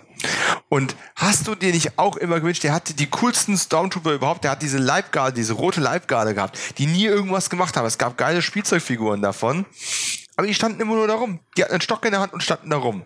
Die waren für nichts gut, außer fürs gut aussehen. Ich habe mir immer gewünscht, diese Figuren wären tatsächlich ein bisschen cooler. Was macht Ryan Johnson? Hey, er hat Supreme Leader Snoke. Gibt ihm doch einfach ein paar rote, eine rote Leibgarde, die auch richtig geil dann abgehen eine der besten Sequenzen des Films ist die Konfrontation, wenn Ray und Kylo Ren bei vor Snoke stehen und äh, der den Aufenthaltsort von, von Skywalker herauspressen möchte und ja, daraufhin dann eben äh, ein, äh, wie soll ich sagen, eine krasse Fehleinschätzung der Gedanken seines Schülers stattfindet. Ähm, darüber kann man geteilter Meinung sein, vor allem wenn zwei Hälften geteilt wird. Äh, äh, und, und dann kommt dieser, kommt dieser Kampf gegen diese rote Leibgarde. Das war, als hätte der damals auch davor gehockt und hätte gedacht, Mensch, da ist der Imperator, da ist Darth Vader, wo sind denn die Roten auf einmal alle? Warum machen die nichts?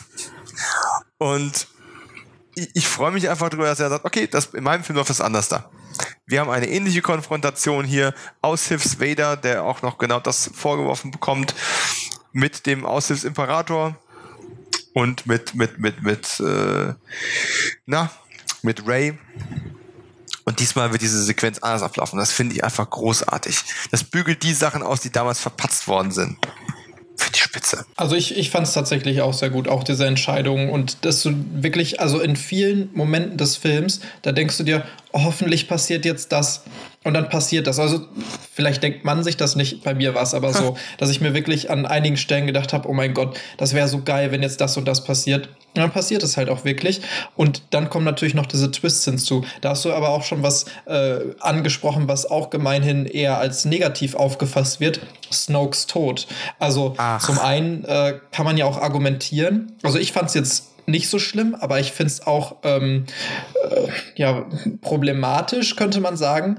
Zumindest lässt es einen darüber nachdenken, weil äh, diese Fehleinschätzung, also du siehst ja auch vorher, was Snoke für eine Macht hat, mhm. dass er auch tatsächlich noch innerhalb, also von seinen Machtfähigkeiten, zu, zumindest von dem, was er halt zeigt, äh, fast den Imperator über, übertrifft, wo du dir wirklich denkst, oh mein Gott, was ist er für ein mächtiger Typ? Wie krass kann er quasi seine Telekinese da einsetzen, Ray bewegen, äh, Kylo bewegen, der haut da erstmal seinen krassen Machtblitz raus und sowas.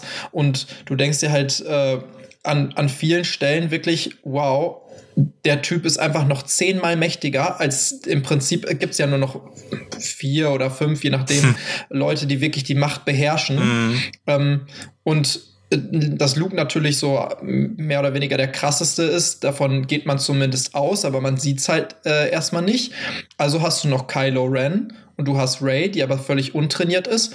Und die beiden wollen halt im Prinzip äh, nach diesem Lichtschwert greifen und Snoke verarscht die einfach, indem er das Lichtschwert komplett frei bewegt um die herum und dann wieder zu sich fliegen lässt. Fand ich super. Weißt du? Also er spielt halt so noch, da, noch damit und du denkst dir wirklich in dem Moment, alter Scheiße, der muss ja einfach noch unglaublich viel mächtiger sein als die beiden, ähm, was er ja wahrscheinlich auch ist. Aber gerade deswegen äh, war das so eine Szene, wo ich mir dachte, hä, also so einfach lässt er sich jetzt verarschen. Entweder das heißt, dass Kylo doch viel krasser ist, als man denkt, oder dass Snoke doch viel äh, schwächer ist, als man denkt. Ne? Mhm. Das weiß man nicht so sehr. Zum anderen macht es natürlich eine dieser großen, also das macht Episode 8 ja sowieso bei vielen Sachen. Ähm, Episode 7 hat zum Beispiel diese Szene, was wird Luke als erstes sagen am Ende von Episode 7? zum anderen, wer sind Rays Eltern? Äh, wer ist dieser Snoke? Was ist die Hintergrundgeschichte? Ja. Also extrem viele ähm, Mysterien lässt er offen bewusst offensichtlich auch. Ich meine, nach Lost wissen wir jetzt, hm. dass J.J. Abrams genau das kann. Leider dann aber auch offensichtlich nicht immer äh, ja, eine gute Auflösung bietet. Ey, stopp, ich, ich, muss kurz reingrätschen. Und vielleicht hat Ryan Johnson ja. Lost auch gesagt, den Fehler machen wir hier nicht. Ich hau Antworten rein, ob sie dir passen oder nicht. ja, kann sein, aber da muss man natürlich auch dazu sagen, dass äh, Ryan Johnson sich dazu entschieden hat, viele dieser Szenen ähm, ja, keine krasse Auflösung zu geben. Also zum Beispiel das mit Ray. Es gibt eine Milliarde Fan-Theorien dazu, wer Rays Eltern sind. Und dann kommt im Prinzip die Auflösung. Rays Eltern waren niemand. Finde ich nicht schlecht, die Entscheidung. Das nicht. Finde ich eigentlich sogar ziemlich cool, weil ähm, es zeigt halt so auch wieder diese Message, du kannst krass sein, auch wenn du von nichts kommst. Es ist egal, wer deine Eltern sind. Du musst nicht immer äh, eine krasse ja. ähm, Lineage hinter dir haben und ein krasses Erbe oder sowas, sondern es kommt halt auf dich an und was du daraus machst. Ne? Und diese Message finde ich halt einfach super. Da sagen natürlich jetzt viele auch noch, also Kylo Ren eröffnet Ray ja innerhalb des Films, äh, dass er die äh, Vergangenheit Vergangenheit von ihr gesehen hat und dass die Vergangenheit im Prinzip einfach ist, dass es äh, betrunkene Schrotthändler waren, die sie verkauft haben, um mehr Geld für Alkohol zu haben auf ähm, dem Planeten. Und natürlich hätte man daraus mehr machen können. Aber was hätte es denn für Möglichkeiten gegeben? Sie ist Lukes Tochter. Das wäre natürlich zu offensichtlich und bescheuert gewesen. Da hätten auch viele wieder gedacht, oh, das ist jetzt natürlich mhm. irgendwie lame. Sie könnte die Schwester von äh, Kylo Ren sein. Ähnlich. Mhm. Und würde trotzdem auch nicht passen, weil warum wissen dann Prinzessin Lea und warum wissen Han Solo nichts von ihr, weißt du? Oder auch Kylo Ren selber, der offensichtlich schon geboren war und ein bisschen älter ist als Ray. Oder sie hätte auch die Tochter vielleicht oder die Enkelin oder so von Obi-Wan Kenobi sein können. Andere Möglichkeiten, um ihre Machtfähigkeiten zu erklären, gibt es ja jetzt nicht großartig. Yodas äh, Tochter kann so schlecht sein. ähm, ich glaube, da würde was Komischeres bei rauskommen. Aber ich finde die Entscheidung, daraus zum Beispiel zu machen, dass halt ihre äh, Eltern niemande waren, aber dass es halt scheißegal ist, die finde ich ziemlich gut. Ähm, bei vielen anderen Sachen, zum Beispiel bei Snokes Tod, hat man jetzt aber das Problem, im Prinzip wurden schon extrem viele Mysterien, die aufgeworfen sind, in Episode 8 geklärt. Und äh, da fragt man sich, was dann halt noch für Episode 9 kommt. Da können wir ja auch später nochmal drauf, äh, mhm. äh, drauf eingehen. Aber viele Handlungsstränge wurden im Prinzip, falls es jetzt auch wirklich so ist, dass das die Wahrheit ist, die da gesagt wurde, wurden im Prinzip schon abgeschlossen. Ja. Das macht natürlich die Twists umso geiler, aber das macht es, glaube ich, problematisch, äh, die Handlung weiter zu stricken und halt äh, genug befriedigende äh, Endergebnisse zu liefern für Episode 9. Mm, Tro nichtsdestotrotz war es eine super geile Szene also mit Snoke, äh, dass ja. auch getötet wird. Ne? Und dass du dann auch wirklich denkst, also im ersten Moment denkt man wirklich, das könnte so eine Szene sein wie am Ende dabei Luke, weißt du, dass die, das Lichtschwert geht da durch mhm. und dann macht es aber nicht viel, viel äh, Schaden oder macht nicht viel aus. Aber dass er dann wirklich einfach so vorn überfällt und du denkst dir einfach die gesamte Szene, während er dann noch zu sehen ist, gleich steht er wieder auf, gleich kommt auch noch irgendwas, was du nicht erwartest. Aber nein, es kommt nichts mehr. Es ist, er ist wirklich einfach tot. Mhm. Ist doch super. Und ich verstehe nicht, wie man sich da über die Herkunft jetzt groß aufregen kann. Der emotionale, ähm, der, der emotionale Bogen dieser Figur wird dadurch extrem positiv beeinflusst. Wenn man sie jetzt nur zur Erbin von irgendwem gemacht hätte, ähm, wäre das nicht derselbe Effekt gewesen. Ja, ich verstehe die Fans, die jahrelang Theorien aufgestellt haben, die spekuliert haben, ob Snoke nicht irgendwie die, äh, ja, die Reinkarnation von Vader ist oder irgendwas in dieser Art. Mhm. Meine Güte. Äh, nichts gegen die Theorien. Ich habe natürlich auch mal Theorien gehabt in irgendeiner ähm, Form, wobei ich mir über Snoke tatsächlich nie viel Gedanken gemacht habe, aber generell. Natürlich habe ich über ihre Herkunft auch ein paar Mal nachgedacht. Aber ist doch nicht schlimm. Äh, es war eine, trotzdem eine schöne Zeit mitzurätseln. Und äh, jetzt ist halt eine andere Lösung da. Und damit muss man einfach leben können. Und Vor allen Dingen der Imperator in Episode, also ich meine, in mhm. Episode 4 kommt er ja eigentlich gar nicht vor und allgemein in der alten Trilogie, was hatte denn der Imperator für eine Hintergrundgeschichte? Du wusstest nichts über nix. den. Klar, dann gibt es natürlich die Prequels, die viel halt erklärt haben und sowas. Und dann natürlich auch wieder viel Expanded Universe und mhm. sowas. Äh, genau das gibt es aber zu Episode 7 oder zu Episode 8 ja ebenfalls. Das heißt, es wird garantiert noch so sein, das kann einfach nicht anders sein, dass es irgendwann Bücher geben wird, die zumindest Snokes Vergangenheit in irgendeiner Form äh, nochmal aufdröseln Ach, oder zumindest irgendwelche weiteren Hinweise dazu liefern, wer er ist und wo er herkommt und sowas. Ne? Ähm, Muss ja. Vielleicht sogar ja noch in Episode 9. Die können ja sich trotzdem noch dazu entscheiden, dass die Vergangenheit von Snoke und wo er hinkommt äh, halbwegs wichtiges Detail äh, sein kann und dass sie dazu noch mal quasi weitere Informationen gehen, äh, geben in Episode 9. Aber äh, gerade diese ganzen Hater, die sagen, oh, das ist aber alles nicht mehr so wie in Episode Episode 4 bis 6 und wie in der alten Trilogie. Ja. Die haben, glaube ich, einfach so eine romantisierte Form von der alten Trilogie im Kopf, machen sich aber nicht genug Gedanken darum, dass in vielen Belangen die alte Trilogie ähnlich war. Mhm. Also genau wie die Sache gerade mit Obi-Wan und seinem Opfer. Ähm, wo man Parallelen zu Luke ziehen kann, aber auch die Parallelen zu, zum Imperator. Du weißt doch, wer er ist, also du weißt, er ist, er ist bösartig, er ist ein großer, bösartiger, krasser Typ. Du siehst sogar, wie krass mächtig er ist.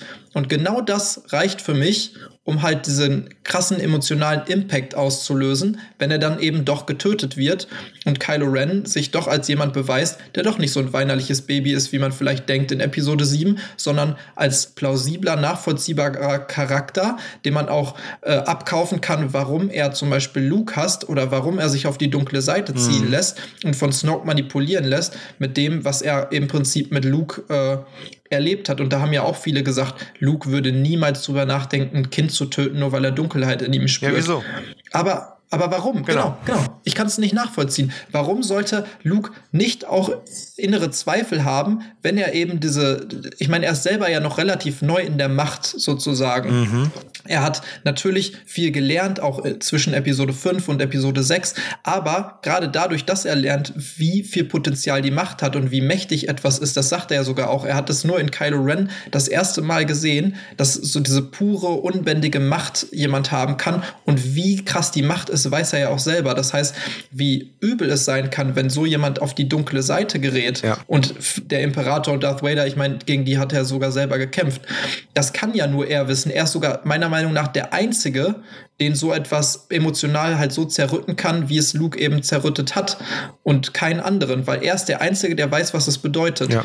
Und dass er dann für einen Sekundenbruchteil darüber nachdenkt, äh, das zu beenden und Kylo zu töten, das finde ich einfach eine total geile Entscheidung für diesen Charakter. Und er entscheidet sich ja sogar dagegen. Es zeigt ja, dass er natürlich nicht so ein, so ein Bösewicht ist, sonst wäre er auch der Imperator vielleicht oder Darth Vader ist er aber nicht.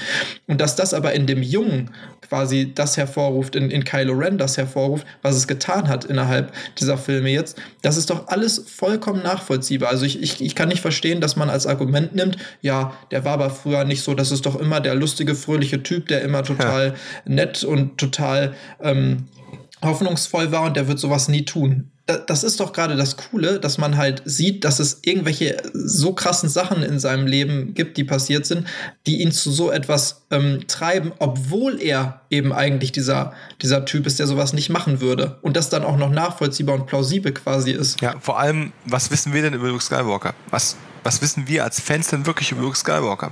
Die Episode seines Lebens, die wir kennen, ist natürlich prägend gewesen, aber letzten Endes kennen wir ihn durch die Originaltrilogie wie lange? Wie viele Jahre sind da vergangen? Zwei, drei Jahre? Vielleicht vier Jahre? Ja, drei Jahre insgesamt. So, wenn ne? überhaupt. Und inzwischen sind einfach 30, 34 Jahre vergangen, wo wir diese Figuren nicht mehr gesehen haben. Wir haben ihn mehr Zeit nicht gekannt, als, als wir ihn gekannt haben. Und da, ja, weitaus mehr. Ja, und, ja? und, und da kann einfach so viel passieren. Und ja, viele haben gesagt, das ist aber für unsere alten Helden, die am Ende eben strahlend dastanden und das Universum gerettet haben, für die ist das Leben aber generell nicht so schön weitergegangen. Äh, gescheiterte Ehe und so weiter und so fort und Einsiedler-Dasein. Ja, das mag ja sein, deswegen war nicht nur alles schlecht gewesen. Und das Leben ist auch nicht immer nur eins. Es ist nicht immer nur, das sagt der Film ja selber auch, es ist nicht immer nur gut oder schlecht. Es ist auch immer ganz viel dazwischen. Und ähm, der immer gute, strahlende Held. Was hätte das jetzt gebracht? Wirklich, dann hätten wir wirklich nur genau. einen Jedi gehabt, der am Ende kommt, nur den Tag zu retten. Und das wäre einfach keine emotional befriedigende ähm, Story gewesen. Und an der Stelle, natürlich ist das ein krasser Gedanke, wenn man überlegt, dass der einstige Held von, von unserer Kindheit ähm, hergehen würde, um das Kind seiner Schwester und seines besten Freundes im Schlaf zu erschlagen. Denn das ist ja das Bild, das wir hier eigentlich haben. Das ist natürlich ein, sehr, sehr krasser Moment. Aber es sollte uns auch sagen, wie gefährlich Kylo Ren und die dunkle Seite an der Stelle einfach geworden ist. Denn egal wie schlimm Darth Vader, dieser Massenmörder, gewesen ist, ähm, nicht nur weil er Lukes Vater ist, Luke hat immer noch Hoffnung gesehen, ihn umkehren zu können. Er hat immer noch das Gute in ihm irgendwo gesehen, das irgendwo vergraben in diesem Monstrum noch geschlummert hat. Und wenn er bei Kylo eine solche Finsternis wahrnimmt, dass das für ihn schlimmer ist als Vader, der ja schon voll ausgebrochener Sis ist, dann ist, dann sollte einem das echt zu denken geben. Und es sollte einen auch nicht wundern, dass Kylo Ren und, und, und Ray im Endeffekt zwar ein tolles Team abgeben, aber schon Augenblicke später sich eben zeigt, dass es für ihn kein Zurück mehr gibt. Er, er mag jetzt kein Interesse daran haben, noch weitere Familienmitglieder umzubringen, aber er will trotzdem die Galaxie beherrschen und er ist von, von einem, nur von einem Ich gesteuert. Für Kylo Ren geht es nicht darum, was das Beste fürs Universum ist oder was er mit seiner, mit seiner Macht anstellen kann. Es geht nur darum, was für ihn dabei herausspringt. Ähm, das ist einfach ja, eine, eine modernisierte Version dessen, was die dunkle Seite der Macht schon immer dargestellt hat. Und ich finde das super. Finde ich auch. Es ist eine Evolution dieser, dieser, äh, dieser Story-Elemente auch. Also ich meine, natürlich ist im Ursprung Star Wars ja auch, wie man das ja auch immer wieder sagt, ein Märchen, was natürlich in einer anderen Umgebung angesiedelt ist. Ja. Aber im Kern ist es ein Märchen. Es gibt die Prinzessin, es gibt Gut gegen Böse und in dem Fall ist es auch, deswegen hatte der Imperator natürlich auch nicht so viel Hintergrund er ist einfach das pure Böse. Man, darüber lässt sich gar nicht diskutieren. Darth Vader ist halt genau diese, diese tolle Figur. Das macht ja Darth Vader auch zu so einer tollen Figur. Dieser tragische, gescheiterte Held, der mal Held war, dann halt eben gefallen ist aus gewissen Gründen, aber dann am Ende doch noch durch die gute Hoffnung und durch seinen Sohn und durch eben den strahlenden guten Held wieder zum Guten bekehrt wird. Jetzt ist es aber so, dass quasi ein, eine Story, die etwas mehr Tiefe verlangt, eben auch äh, Charaktere zeichnen muss, meiner Meinung nach die äh, eben genau das nicht sind. Also du hast eben nicht mehr Luke, der 100% gut ist sondern du hast einen Luke, der halt eher grau ist. Er hat Fehler gemacht in seinem Leben. Er versucht immer noch gut zu sein. Aber versuchen wir nicht alle irgendwie gut zu sein, machen dabei Fehler und äh, geben uns vielleicht auch selber die Schuld. Also es ist einfach ein, ein sehr vielschichtigerer und äh, besonderer Charakter geworden. Mit Kylo Ren ist es aber ähnlich. Ja. Du hast bei Kylo Ren nicht diese, ähm, diese einfache bösartige Figur, die völlig unnachvollziehbar einfach böse ist, ohne das zu erklären, sondern du hast Entscheidungen in seinem Leben und Entscheidungen von anderen Personen, die sich auf ihn ausgewirkt haben, die ihn zu dem irgendwie gemacht haben, was er eben ist. Und er versucht quasi das letzte Gute noch ja hinter dieser Maske zu verstecken in Episode 7 und auch am Anfang von Episode 8 noch. Und dann entscheidet er sich dazu, er muss sich nicht verstecken. Er ist ja das Böse jetzt geworden. Also, ne, mhm. er, diese Maske, die braucht er nicht mehr, um Angst und Schrecken zu verbreiten. Er muss niemandem mehr hinterher eifern wie Darth Vader. Er ist kein billiger Abklatsch von irgendwas, sondern er ist sein eigener Charakter. Und dieses, was ja auch zum Beispiel in, in vielen Serien heutzutage äh, Standard ist oder was äh, Game of Thrones ja zum Beispiel auch zeigt und da ja tausendmal, ähm, also jetzt nicht nur in der Serie Game of Thrones, sondern auch in den Büchern so ähm, positiv ausgelegt wird, äh, wird, es gibt keinen 100% guten oder keinen 100% bösen Charakter. Ja. Alles ist grau alles, alle haben ihre guten Züge und ihre schlechten Züge. Es kommt darauf an, was diesen Personen passiert und wie sie sich entscheiden in bestimmten Situationen, ähm, was was halt aus, aus dem Charakter dann wird, in welche Richtung er sich weiterentwickelt. Und es kommt natürlich auch immer auf die Perspektive von Personen an, ob sie jetzt finden, dass diese eine Entscheidung eine gute oder eine böse ist. Also es gibt einfach nicht mehr dieses pure Gute und Böse. Und das ist doch einfach mo moderne, gute Geschichtenerzählung. Also äh, natürlich gibt es überall immer dieses Böse und Gute und sowas, aber das ist halt, ja, ich, ich will es jetzt nicht so extrem sagen, aber im Prinzip ist das halt Kindermärchen, mhm. weißt du? es ist halt einfach viel erwachsener zu sagen, eine Person ist nicht 100% gut oder böse, sondern es gibt viele Irrungen und Wirrungen, die einen zu einem, ja, Charakter in der Mitte machen und das finde ich tausendmal besser, als halt zu sagen, oh, Luke ist schon immer toll gewesen und wird auch toll bleiben und alle anderen sind alle böse, so weißt du? Mhm. Aber ich denke, da stimmst du mir auch zu. Absolut. Äh, nee, äh, absolut. Dass das einfach die, eine schöne Bereicherung ist. Das, äh, gerade die Story von Luke hat mich eigentlich mit am meisten begeistert an dem Film. Zugegebenermaßen der Rebellenplot, ähm, der im Endeffekt nur aus einer ja, aus ein, zwei Verfolgungsjagden äh, auf der Flucht bestehen, war nicht ganz so prickelnd, aber durchaus auch wichtig, hat seine Bedeutung gehabt und passt im Endeffekt, äh, am Ende treffen sich ja beide Storylines ähm, sehr, sehr gekonnt. Und äh, was man da noch ein bisschen kritisieren kann, ist natürlich, dass der sehr, sehr starke Fokus, der im, in Episode 7 noch auf Ray gelegen hat, ähm, schon sehr stark von ihr auch weggeht. Äh, vor allem gegen Ende des Films. Aber das sind halt die vielen, vielen Elemente, die hier angepackt werden. Und um den Film nicht vier Stunden lang zu machen, das ist, ich meine, die knapp drei Stunden waren schon ähm, lang genug. Und ähm, ohne, ohne jetzt sagen zu was, der zu mich wäre, denn das habe ich nicht so empfunden. Äh, aber irgendwann muss man halt mal die Notbremse ziehen. Und eigentlich ist doch dieses wunderbare Schlussbild, über das wir vorhin schon mal kurz gesprochen haben, ähm, jetzt der Auftakt zu völlig unerforschtem Territorium. Natürlich werden wir äh, in Episode 9 das, die Rückkehr der Rebellion sehen. Natürlich werden wir sehen, wie diese die Legende der Jedi ähm, und das Erbe von von Skywalker äh, eine ganz neue Generation beflügelt und die Rebellion eben wieder erstärkt, die erneut gegen die unterdrückisch und gegen das unterdrückerische äh, ehemalige Imperium jetzt äh, die neue Ordnung eben ähm, antreten wird, um, um das, ja, um einfach wieder Frieden in die Galaxis zu bringen. Da schließt sich der Kreis nachher auch wieder zu dem, wie die Saga mal begonnen hat. Und aber man kann ja alles jetzt komplett neu erzählen. Das Thema, die ganzen Storylines mit Snoke erledigt, ne, Phasma Storyline erledigt dieser ganze Krempel ist alles vom Tisch. Wenn sie wollen, können sie Benicio del Toro nochmal zurückbringen. Wenn sie wollen, kann man hier ähm, mit, mit Finn und seiner Freundin, wann auch immer die sich jetzt in ihn verliebt hat in dem Film. das äh, ist auch so eine Sache, wo ich ja, sage... das fand ich auch etwas merkwürdig. Ja, das also etwas forced. ähm, wobei auch da eine sehr, sehr schöne Aussage bei rausgekommen ist. Ja, äh, die Aussage, dass es eben nicht darum geht, ähm, etwas zu bekämpfen, was man hasst, sondern für etwas zu kämpfen, was man liebt, fand ich eine super Aussage. Ähm, und legitimiert auch so ein Stück weit dieses, diese ganzen Kriegsthematiken und dieses ganze Gekämpfe, äh, um einfach mal zu zeigen, äh, ja, das ist also auch nur eine Frage der Perspektive und des Fokus. Und, ah, ich weiß nicht, ähm, wir haben so viele Punkte schon angesprochen, ich ich möchte jetzt noch gar nicht über Episode 9 groß reden, aber letzten Endes, ähm, du hast vorhin schon mal gesagt, was die Erwartungshaltung dafür sein kann und ähm, ich habe keine. Ich habe keine. Ich bin, ich ja. freue mich wahnsinnig darauf, Episode ähm, 8 nochmal zu sehen.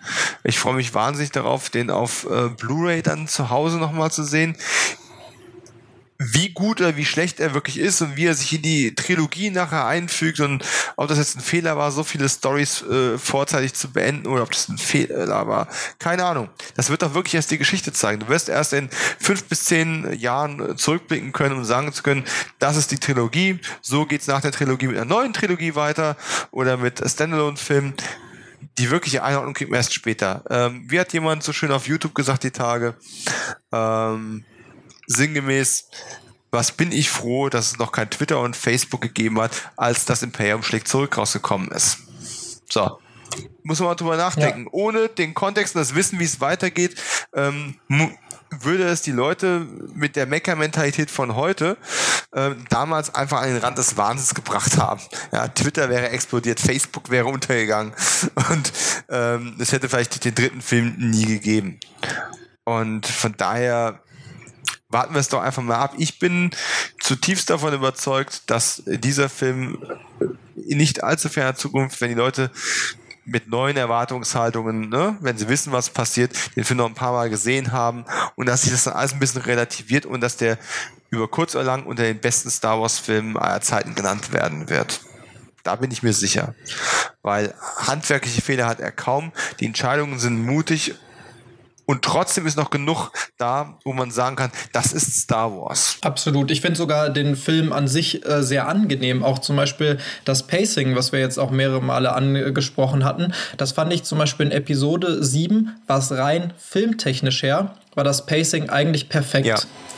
Rein storytechnisch beziehungsweise fantechnisch her, hatte ich ja gerade schon mal angesprochen, hätte ich mir tatsächlich gewünscht äh, oder hätte es dem Film auch nicht ähm, schlecht getan, wenn da zehn Minuten mehr drin gewesen wären, die vielleicht ein paar Hintergründe noch ein bisschen beleuchtet hätten oder sowas. In diesem Film, da ist natürlich ein paar Sachen hätte man kürzen können. Der ist sehr lang, habe ich allgemein kein Problem mit, mit langen Filmen.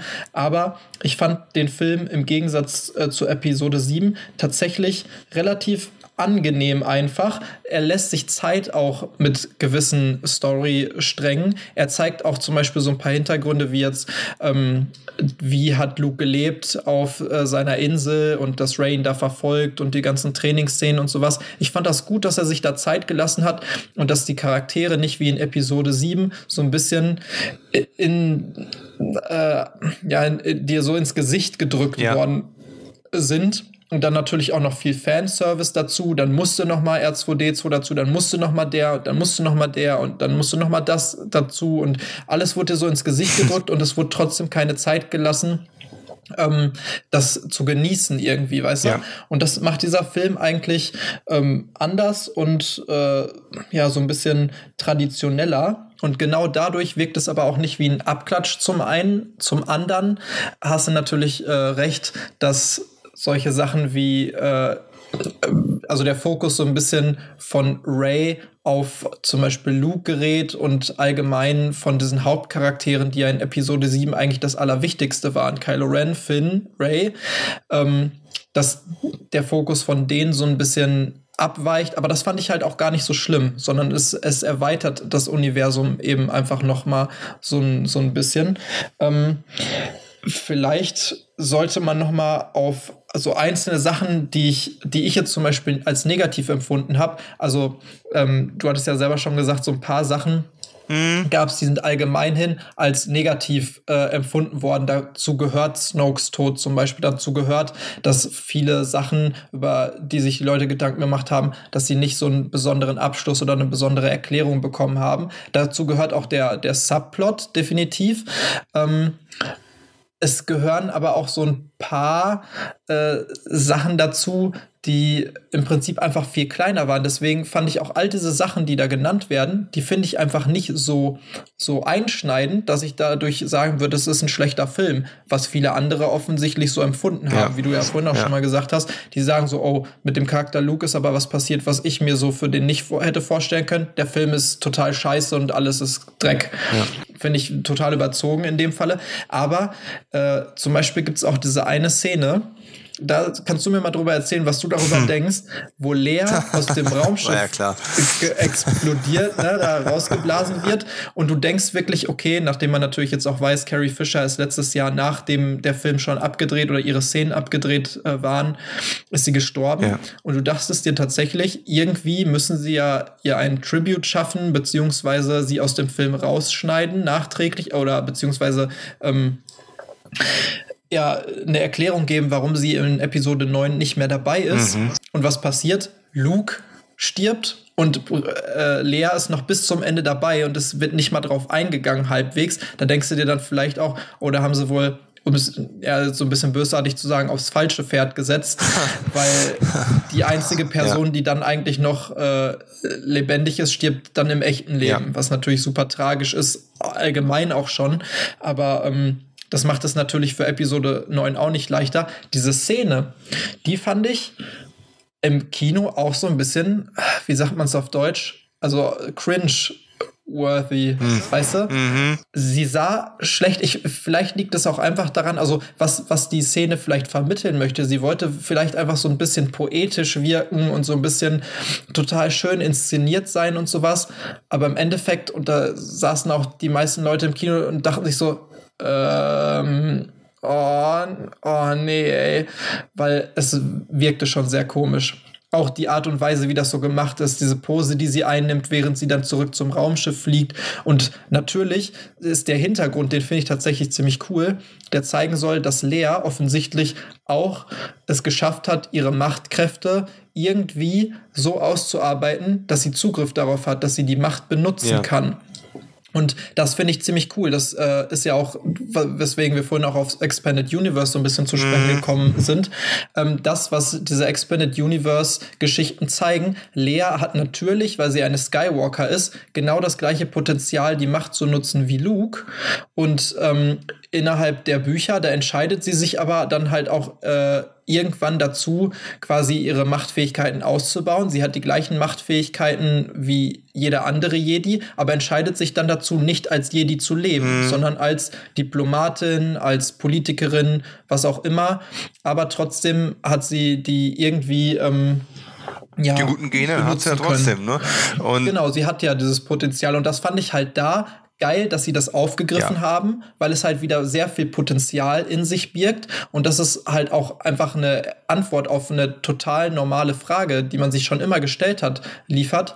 Ähm, was wäre, also Lea, also wenn Luke es schafft, in dem Alter zum Jedi zu werden, durch äh, drei Tage ähm, Obi-Wans Training und eine Woche Yodas Training, dann müsste Lea das doch locker auch schaffen. Ja, Offensichtlich hat sie sich für einen anderen Weg entschieden. Und ich finde es cool, dass sie es reingebracht haben, aber die Szene an sich finde ich einfach nicht so optimal gemacht. Wie siehst du das? Ja, da kommt bei mir halt auch wieder dann der, der Star Trek-Fan durch. Ich bin dann, gehe auch da eher mit den Naturgesetzen dran und sage mir halt einfach an der Stelle, ja gut, äh, also in, in der Kälte draußen hättest du einfach nicht überlebt. So. Und in dem Vakuum. Das ist einfach das, das rein physikalische Problem an der Stelle. Ich kann es mir im Endeffekt dann auch nur damit schönreden, dass sie durch die Macht ihren Körper quasi zusammengehalten und abgeschirmt hat und sich dann eben an das, an das Schiff wieder herangezogen hat. Ich habe es aber nicht kommen sehen. Also ich habe in dem Trailer wurde ja quasi suggeriert, dass Kylo Ren auf das Schiff feuert und dann eben nach seinem Vater auch seine Mutter noch tötet. Und äh, Kylo hat sich ja dagegen entschieden, wo man dann immer noch als Zuschauer auch denkt, oh Mann, da ist noch, da ist noch Hoffnung da. Und ein paar Fingerschnipse später wird diese Brücke da weggesprengt, eben eben wird ähm, General Akbar aus dem Universum befördert und ähm, genau, was einfach in einem Nebensatz nee, das hat mich, wirklich hat wehgetan. so gesagt wird, ja, das, boah, das hat mir auch wehgetan, wo dann so, ja, die anderen, die gesamte Führung Ausführung des Widerstands ja. hat es nicht geschafft. Admiral Akbar ist tot und denkst so, what the ja. fuck, Alter? Ja. Den habt ihr jetzt einfach mal eben so getötet oder was? Ja, ja, ja. Äh, traue nicht die Nebenfiguren, das ist eine Falle. Ähm, äh, jedenfalls, sie wird dann rausgesprengt und dann dachte ich, okay, alles klar, das kannst du in der Post lösen, ähm, dass das halt posthum gemacht worden ist und äh, man damit die Figur rausgekommen hat. Aber ich erinnerte mich dann auch an Interviews, wo ähm, Ryan gesagt hatte, äh, eigentlich sollte dieser Film als Sprungbrett dienen, damit Leia eben als Führerin der Resistance äh, im nächsten Film eine viel größere und zentralere Rolle. Das, das sollte dann ihr Film werden. Ne? Der erste war Hans Film, der zweite war Lukes Film, der dritte wäre Leias Film geworden. Und ähm, aber ihre Szenen waren ja alle schon abgedreht. Und man hat sich dann offensichtlich da, ich weiß nicht, ob, ich meine, das ist natürlich makaber rückblicken, ne, dass so ein Bluff überhaupt drin ist, dass du als Zuschauer denkst, okay, hier haben sie sie rausgeschrieben und in Wirklichkeit war es von vornherein wohl im Drehbuch ge geplant gewesen, ähm, den Zuschauer da mal eben zu überraschen, dass sie die Macht so beherrscht, dass sie sich Mary Poppins-artig ins Raumschiff zurückzieht. Ähm, und dann, ja, ist halt die bittere Erkenntnis, sie, sie schafft es bis zum Ende. Ich denke mal, man hat tatsächlich ihre schwindende Gesundheit auch ein bisschen kaschieren wollen, indem man die Figur verletzt und damit Carrie Fisher entlastet, dass sie also ein Stück weit auch mit, mit, mit Gehhilfe da rumlaufen kann, ohne Probleme. Ja, das ist auch interessant, ne? ja. Äh, da könntest du recht Gehe ich stark von aus, ähm, ohne es zu wissen. Und dann ist sie am Ende noch übrig. Natürlich wird sie dann einfach im Einleitungstext des nächsten Filmes wahrscheinlich sterben. Ja, das, da, davon kann man relativ sicher ausgehen. Ja, wobei, überlegt mal, ich meine, mittlerweile ja. haben die so viele Technologien und das sage ich jetzt nicht, weil ich mir das wünschen würde, sondern einfach nur so als äh, Denkanstoß. Die haben so viele Technologien in den letzten Jahren, äh, zum Beispiel durch Paul Walkers Tod und dass der Typ fast zur Hälfte ersetzt wurde in dem Fast and Furious Teil, ja. der ja dann eben sein letzter war, durch seinen Bruder und durch quasi das Gesicht, was dann digital eingefügt wurde mit, mit CGI und da drüber gesetzt wurde teilweise. Oder halt eben auch ähm, wie in Rogue One, wo man dann mhm. äh, den Grand Moff oder den, den Großmoff Tarkin und eine junge Prinzessin Lea eingeführt ja. hat, die immer noch so ein bisschen diesen Silicon Valley äh, Vibe hatten und man hat es einfach, finde ich, gesehen. Also ich kenne Leute, die sagen, hör, das wäre mir nie aufgefallen, dass es keine echten Menschen ja, sind. Komm. Ich finde, man hat es schon deutlich gesehen. Es war unglaublich gut gemacht. Aber im Prinzip hätte es auch ein richtig, richtig geiles neues äh, Videospiel sein können, wo viel Geld reingeflossen ja. ist. Du hast gesehen, dass es CGI war. Das, das hat man einfach. Keine Ahnung. Aber jetzt sind wieder ein paar Jahre danach vergangen und mittlerweile entwickelt sich die Technologie so schnell weiter. Ich könnte mir vorstellen, dass sie tatsächlich einfach Lea nicht mehr so, so ähm, oft auftauchen lassen oder vielleicht auch irgendwas mit Lea in dem ersten Drittel des Films passiert, in Episode 9, so dass sie eben nicht mehr auftauchen muss, in Anführungsstrichen, aber dass sie sich bis dahin einer dieser Methoden behelfen und die teils mit CGI, teils mit anderen Darstellern einfach rekreieren. Und das hat man ja auch schon in äh, Rogue One, ja. in den Hintergründen, in einigen äh, Gesprächen zum Beispiel, spielt ja ihre Tochter, Lord, auch äh, mit in Episode 7. Das ist ja die äh, Kommandeurin, die auch oft quasi auftritt mit den beiden äh, Knoten da im Haar, so eine bisschen Prinzessin Lea in jungen Gedächtnisfrisur, die auch Paul Dameron hinterher äh, hilft auf der Brücke, als er ähm, da Meuterei begeht im mhm. Prinzip. Das ist ja in, in, in echt die äh, Tochter von, von Carrie Fisher. Und es also ich, die haben alle auf jeden Fall ihr Einverständnis dazu gegeben, im Nachhinein noch äh, quasi die technologisierte und digitalisierte Lea zu benutzen für weitere Filme. Das haben die schon bei Rogue One gesagt, letztes Jahr äh, im Dezember. Das werden die, glaube ich, auch machen. Also ich kann mir nicht vorstellen, dass sie sich diese Chance entgehen lassen, beziehungsweise äh, vor allen Dingen weil J.J. Abrams auch wieder am Werk ist, ne? Und nicht mehr Ryan Johnson ja, für schon. Episode 9. Aber du darfst eins nicht vergessen, äh, Peter Cushing ist seit Jahrzehnten tot äh, und den in einem Prequel-Film nochmal digital zum Leben äh, zu erwecken oder andere Figuren zu verjüngen. Äh, auch neulich war ich sehr begeistert von dem jungen Kurt Russell äh, am Anfang von Guardians of the Galaxy Volume 2. Oh, absolut. Das war extrem Aber lustigerweise genial. komplett aber komplett mit, äh, habe ich nachgelesen, nicht mit CGI, sondern mit Practical Effects gemacht. Das war nur Make-up und Schminke, ne? Äh, da, nee, da war auch digitale Retusche dabei, hat zumindest James Gunn mal irgendwo ja, also erzählt. Ja, also ein bisschen, klar, ein bisschen Retusche, aber hauptsächlich quasi dieses Gesicht äh, durch Make-up entstanden. Und äh, das, das, war einfach wirklich krass und die, ähm, da kann man schon viel machen, aber ich glaube, einfach, wenn du so eine zentrale Rolle und du müsstest ja auch dir was mit der Stimme überlegen, da müsstest du auch dann ein, ein Voice-Double finden. Du müsstest einen anderen Schauspieler, eine andere Schauspielerin finden, die die Rolle performt, damit du das Gesicht nachher drüberlegen kannst. Und ich glaube, das ist einfach ähm, ja, Hashtag too soon. Äh, dass man jetzt in, in zwei Jahren schon einen Film bringt, wo sie tatsächlich eine größere Rolle und größere Szenen zu bestreiten hat und man das machen möchte. Vielleicht lässt man sie nochmal kurz auftauchen, vielleicht äh, ist sie nochmal am Fenster oder auf der Brücke, vielleicht kann man mit ein bisschen Archivmaterial noch irgendwas machen und dann wird am Anfang das Schiff weggesprengt. Aber ich kann mir nicht vorstellen, dass man nochmal sie zur Hauptfigur aufbaut und am Ende des ersten Akts abserviert oder sowas in der Art. Das, äh, wir wissen es beide nicht. Klar, wenn wir es mal abwarten, vielleicht behältst du auch recht. Fände ich aber tatsächlich nochmal, dass es eine andere Baustelle ist als eine Verjüngung oder einen seit ewigen Zeiten toten Schauspieler in der Nebenrolle nochmal kommen zu lassen. Als, als Dankeschön und Kopfnicken in Richtung der Fans.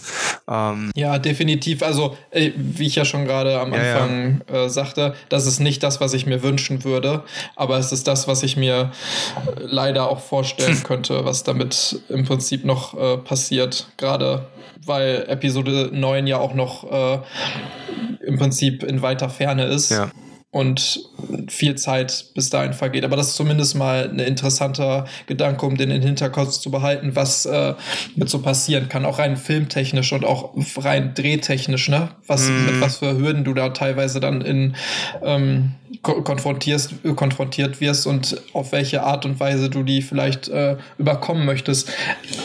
Ich hatte tatsächlich aber auch so ein paar Szenen, ich weiß nicht, ob dir das auch so negativ aufgefallen ist, aber es gab halt auch allgemein, also nicht nur das, sondern auch ein paar andere äh, Dinge, wo ich mir dachte, das macht eigentlich nicht so viel Sinn. Von einigen wurde ich auch von einem Freund nochmal drauf hingewiesen, aber zum Beispiel, und das finde ich immer so ein bisschen blöd, wenn man auf einmal anfängt, über andere Dinge im Film nachzudenken.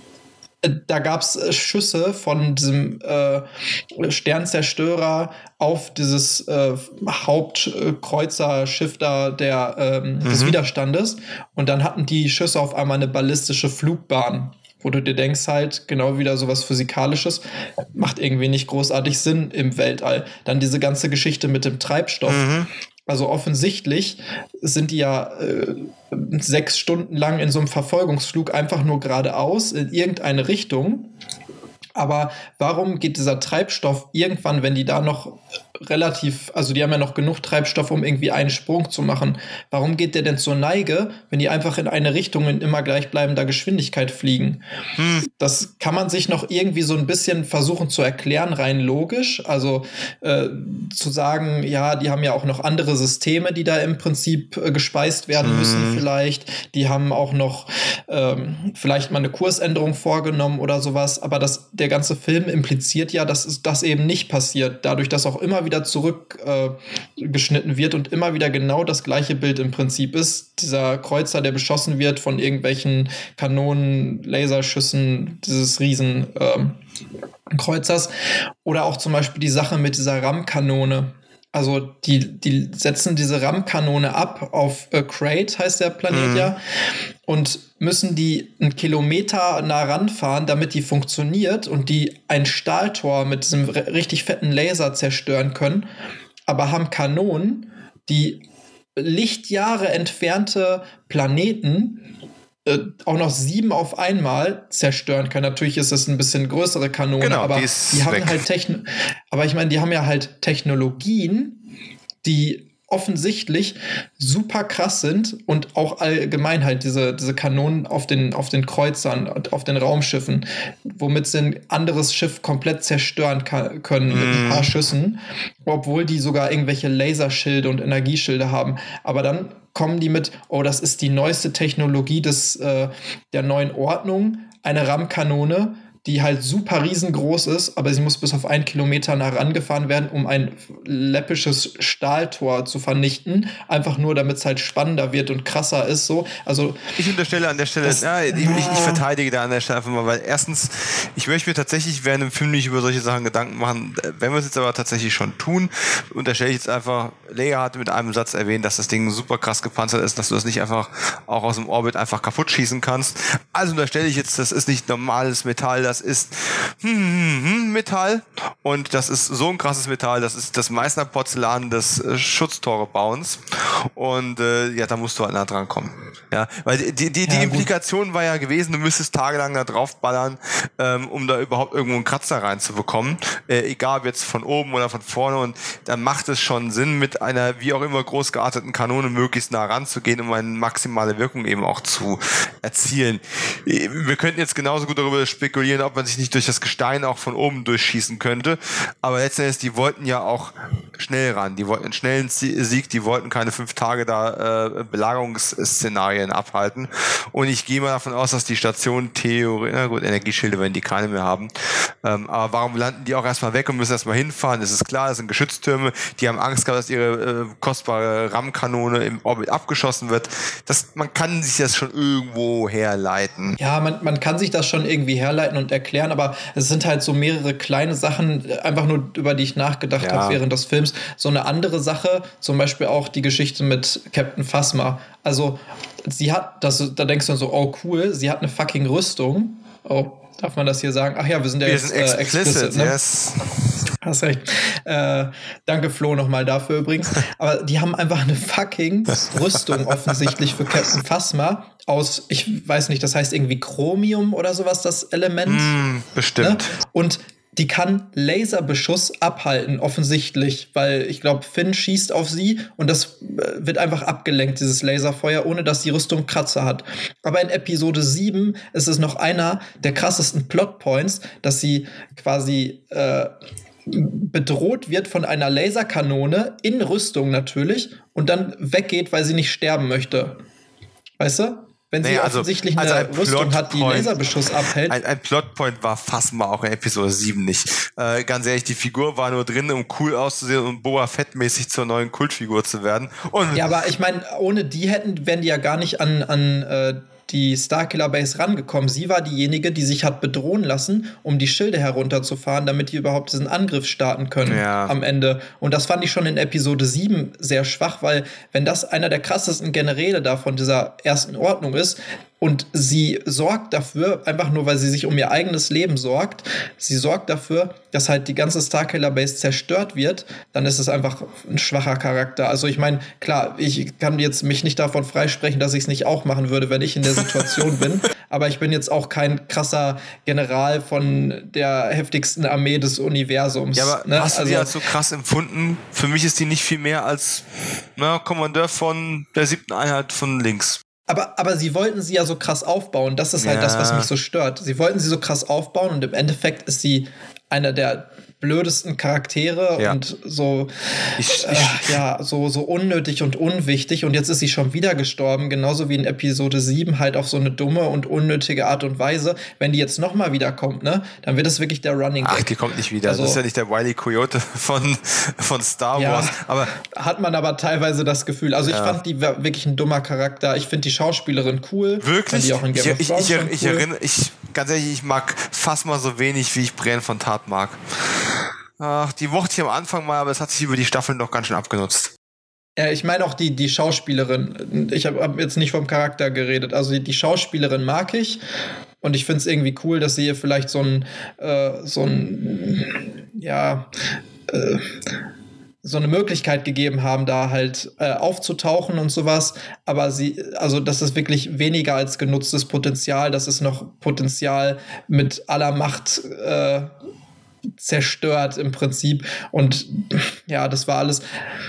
Ach, es war, es war einfach blöd. Da, da stelle ich mir dann vor, und vor allen Dingen, warum machen die dann halt einfach nicht alle Rüstungen aus diesem Material und sowas? Oh ja. Weißt du, das. So, zack. Ja, yeah. aber ich, ich habe mir das mal im Nach, äh, Nachhinein rein, äh, reingezogen da. Es wird quasi erklärt, dass das Material, aus dem Captain Phasmas Rüstung ist, im Prinzip auch in C3PO verbaut ist, weswegen er so glänzt und sowas. Ach, wirklich? Also wenn jeder komische Protokolldroide halt äh, so eine Legierung aus diesem komischen Zeug hat, Ne? Mm. Vielleicht nicht komplett so, aber so eine Legierung, dann kann es zumindest nicht so krass sein, dass die erste Ordnung, die sich einfach mal einen fucking Planeten zu einer Raumstation umbaut oder einfach unendlich viele Raumschiffe sich baut, die unendlich groß sind, also im Prinzip äh, absichtlich versuchen, so viel Geld wie möglich für irgendwas auszugeben, was im Endeffekt dann doch nichts nützt. Eine ne? richtige Regierung eben massiv Geld in irgendwelche Projekte investieren, ja.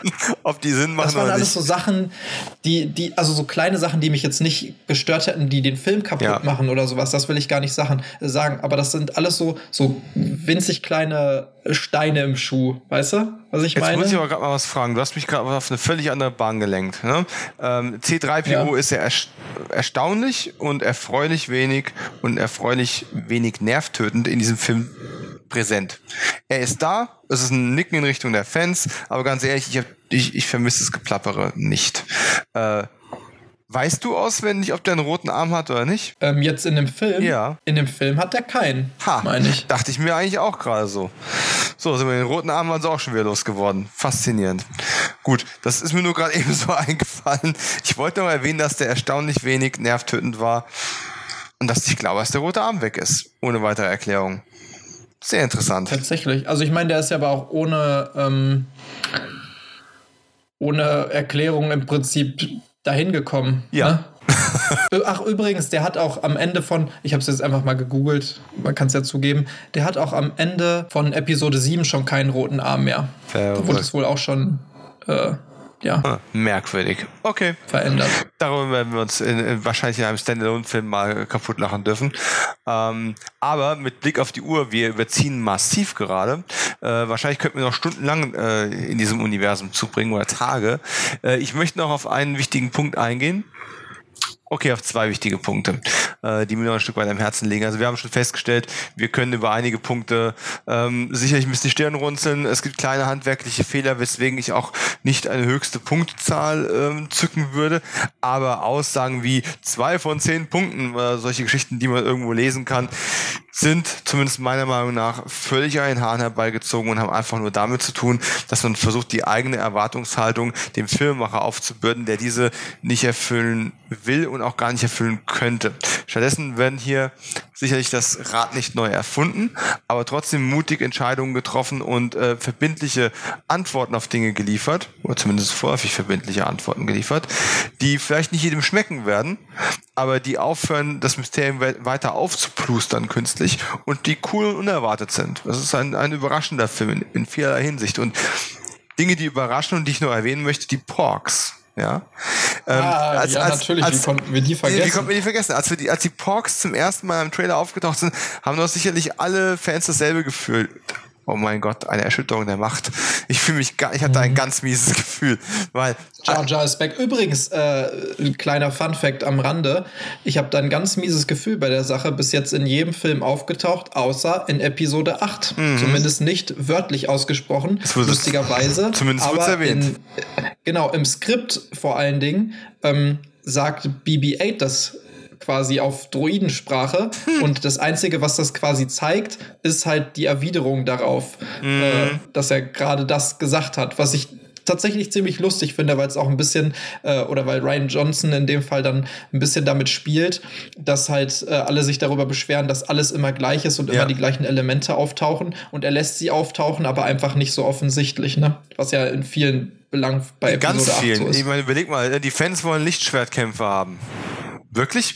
Äh, wir haben eine Menge Lichtschwerter gesehen, wir haben eine Menge Kämpfe gesehen, aber streng genommen haben wir in Episode 8 keinen einzigen Lichtschwertkampf gesehen. Ja, Keinen richtig. einzigen. So, wir haben äh, Lichtschwerter, die in derselben Szene auftauchen, aber dann kämpfen sie eben gegen die roten Wachen. Äh, wir haben den, den Rückblick. Das ist auch kein Kampf. Das ist ein Schwert, das auf ein anderes Schwert trifft. Es gibt nicht mal einen zweiten Hieb, dann fliegen schon die Wände weg. Übrigens auch eine schöne Anspielung auf Highlander 1 1986. Äh, Kampf Ramirez gegen den äh, gegen äh, Kurgan, ne? wenn das äh, der Turm um ihn herum wegfliegt, ähm, wenn die Schwerter aufeinandertreffen.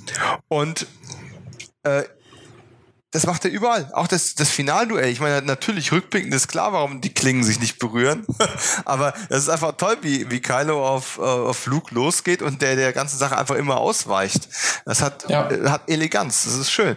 Also du bekommst genau das, was du denkst, was du haben möchtest und trotzdem macht er was anderes draus. Das macht er überall und ich finde es großartig. Und Porks, um den Bogen nochmal zurückzuspannen, ähm, es ist absolut nachvollziehbar. Wir haben Jar Jar erlebt und irgendwie überlebt. Wir hatten die Evox, wir hatten die Evox sogar in der Karawane der Tapferen. Und ich möchte gar nicht aufzählen, wie viele knuddelige Wesen es in den Clone Wars Animationsserien gab. Wenn man also solche putzigen Viecher in einem Trailer sieht, dann darf man zu Recht besorgt sein. Aber ganz ehrlich, ich finde die Porks tatsächlich weder nervtötend noch sonst irgendwas. Ich finde die putzig. Tut mir leid. Ich finde die voll okay. Sehe ich ganz genauso. Also ich meine, zum einen sind sie natürlich das perfekte Kuscheltier, rein marketingtechnisch jetzt auch. Ne?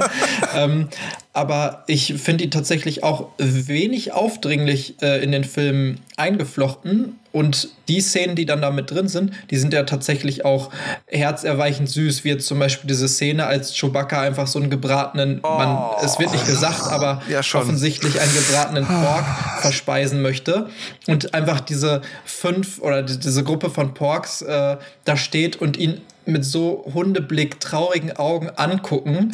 und er dann einfach so, ach komm, geht weg und er will sich das reinziehen und am Ende macht das doch nicht, weil er halt auch so, äh, so von diesen Porks quasi äh, ver verzaubert ist, kann man ja fast schon sagen. Und dann ist es einfach witzig, dass sie im Endeffekt dann im Millennium Falcon äh, leben ja. und da so ein Nest gebaut haben und sowas. Also die, das sind ja immer nur so ein paar Sekunden Szenen, wo sie auftreten. Genau deswegen sind sie auch nicht so aufdringlich und äh, total annehmbar und total gut. Ähm, äh, wie gesagt, eingeflochten in den Film. Und ich kann das nicht verstehen, wie jemand äh, von Anfang an so, oh, das hat jetzt wieder alles kaputt gemacht, das ist ein total dummer ähm, total dummer Charakter wieder oder ein total dummes Wesen. Das ist doch eh nur fürs äh, Marketing reingebaut, damit ja. man jetzt wieder mehr Merchandise verkaufen kann. Ja, natürlich. Komm, es ist die Hälfte davon ist ausgelegt auf Merchandise. Das ist nun mal heutzutage bei einem, bei jedem Film eigentlich immer noch ein großer Punkt. Ja. Aber wenn die so witzig und gut eingeflochten sind, dann ist es doch kein Problem. Ganz genau. Also, es, es bringt ja auch noch eine Message mit und nicht nur irgendwelche dummen Gags. Apropos dumme Gags. Oft gehört der Kritikpunkt, der Humor wäre dumm, finde ich überhaupt gar nicht. Man kann darüber streiten, ob der Humor an mancher Stelle angemessen ist oder eben nicht. Aber wenn man sich auf der einen Seite beschwert, der Film wäre generell so negativ, weil er einfach, äh, ja, einfach äh, traurig und tragisch ist, dann kann man sich auch im selben Moment nicht beschweren, dass auch ein Humor mit drin ist. Also äh, ich finde das schon eine gute Balance. Die Porks haben gut gepasst und Ryan hat's gewusst, der hat genau gewusst, dass wir Panik schieben. Was ist denn mit der ersten Moment, wo die Porks auftauchen? Ja, wenn sie neben dem Lichtschwert stehen und der eine oh. ist der Nähe des Auslösers und der andere guckt hinten an und das, ja. jetzt kommt so ein peinlicher Jar Jar Moment, wo das Ding losgeht und ihn dann irgendwie in den Scheitel reinzieht und der blöd rumkreischt genau mit sowas hat man doch gerechnet und es kommt ja, nicht. Absolut. So. Absolut. Also an allen Stellen, an der Stelle äh, muss man wirklich nochmal, nochmal betonen, ähm, mit viel Bewusstsein gearbeitet, was solche Sachen anbelangt. Und ähm, ja gut, da können wir über Fassmaßrüstung noch eine Weile diskutieren. Ob das Sinn macht, ob es keinen Sinn macht, ähm, ist genauso sinnlos vielleicht wie äh, Anti-Lichtschwert-Stormtrooper, die schon in Episode 7 etabliert worden sind. Ne? Wenn es bald, bald keine Lichtschwerter gibt, wozu braucht man Anti-Lichtschwerter-Stormtrooper? Ist auch so eine Frage, die ich mir immer noch stelle, aber okay, lass uns mal dahingestellt. Eine Frage. Energiewaffen. Ja, die Lichtschwerter widerstehen. Aber, äh, da muss man auch noch mal sagen, eine, äh, jetzt äh, gerade weil wir da bei dem Thema sind, also ähm, die anderen Wesen, die da mit auf dieser Insel leben, mhm. die fand ich da fast schon schlimmer. Also ja, äh, die fand ich jetzt unnötig. nicht schlimm, aber genau, die, die sind fast noch ein bisschen unnötiger und du siehst ja dann, wie sie sich aufregen, dass da irgendwie die Steine kaputt gemacht worden sind, weil Ray da durch äh, dieses Steiniglu da irgendwie durchgeschossen hat oder als äh, Ray da diesen Stein kaputt macht und dann fällt denen das unten auf die Karre und die gucken da so hoch. Fand ich aber alles trotzdem auch genau wie du keinen schlechten Humor. Ich fand tatsächlich, dass es an einigen Stellen jetzt nicht so hundertprozentig äh, gepasst hat und dass es einfach ein bisschen zu viel und ein bisschen zu krass eingearbeitet war. Aber ich fand nicht, dass die Art des Humors schlecht war. Und ich musste auch oft schmunzeln und auch ein paar Mal tatsächlich lachen. Ähm, da gibt es aber eine ganz komische Szene, wo die zeigen, wie Luke auf dieser Insel lebt und dann gehen die zu diesem komischen Vieh mit den vier Eutern da und dann macht er sich da irgendwie dieses komische Dings da in die, in die Flasche, diese, diese Milch oder was das auch immer ist, die ist ja so grünlich mhm. und trinkt die. In dem Moment sagt meine Schwester zu mir, oh, toll, Luke ist verrückt, anscheinend der neue Yoda.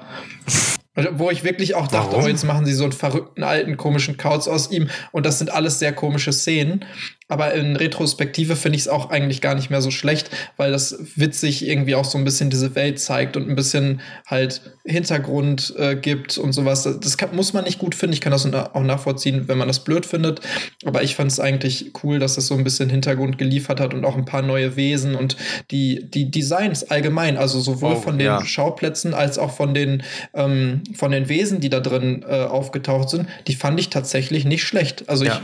ich sogar richtig gut. Die die, diese Kristallfüchse, ja, genau. ähm, diese, ja, diese, diese Salzwüste oder was auch immer, die von, von weiß auf ja. rot umschwenkt, das war einfach visuell auch so reich.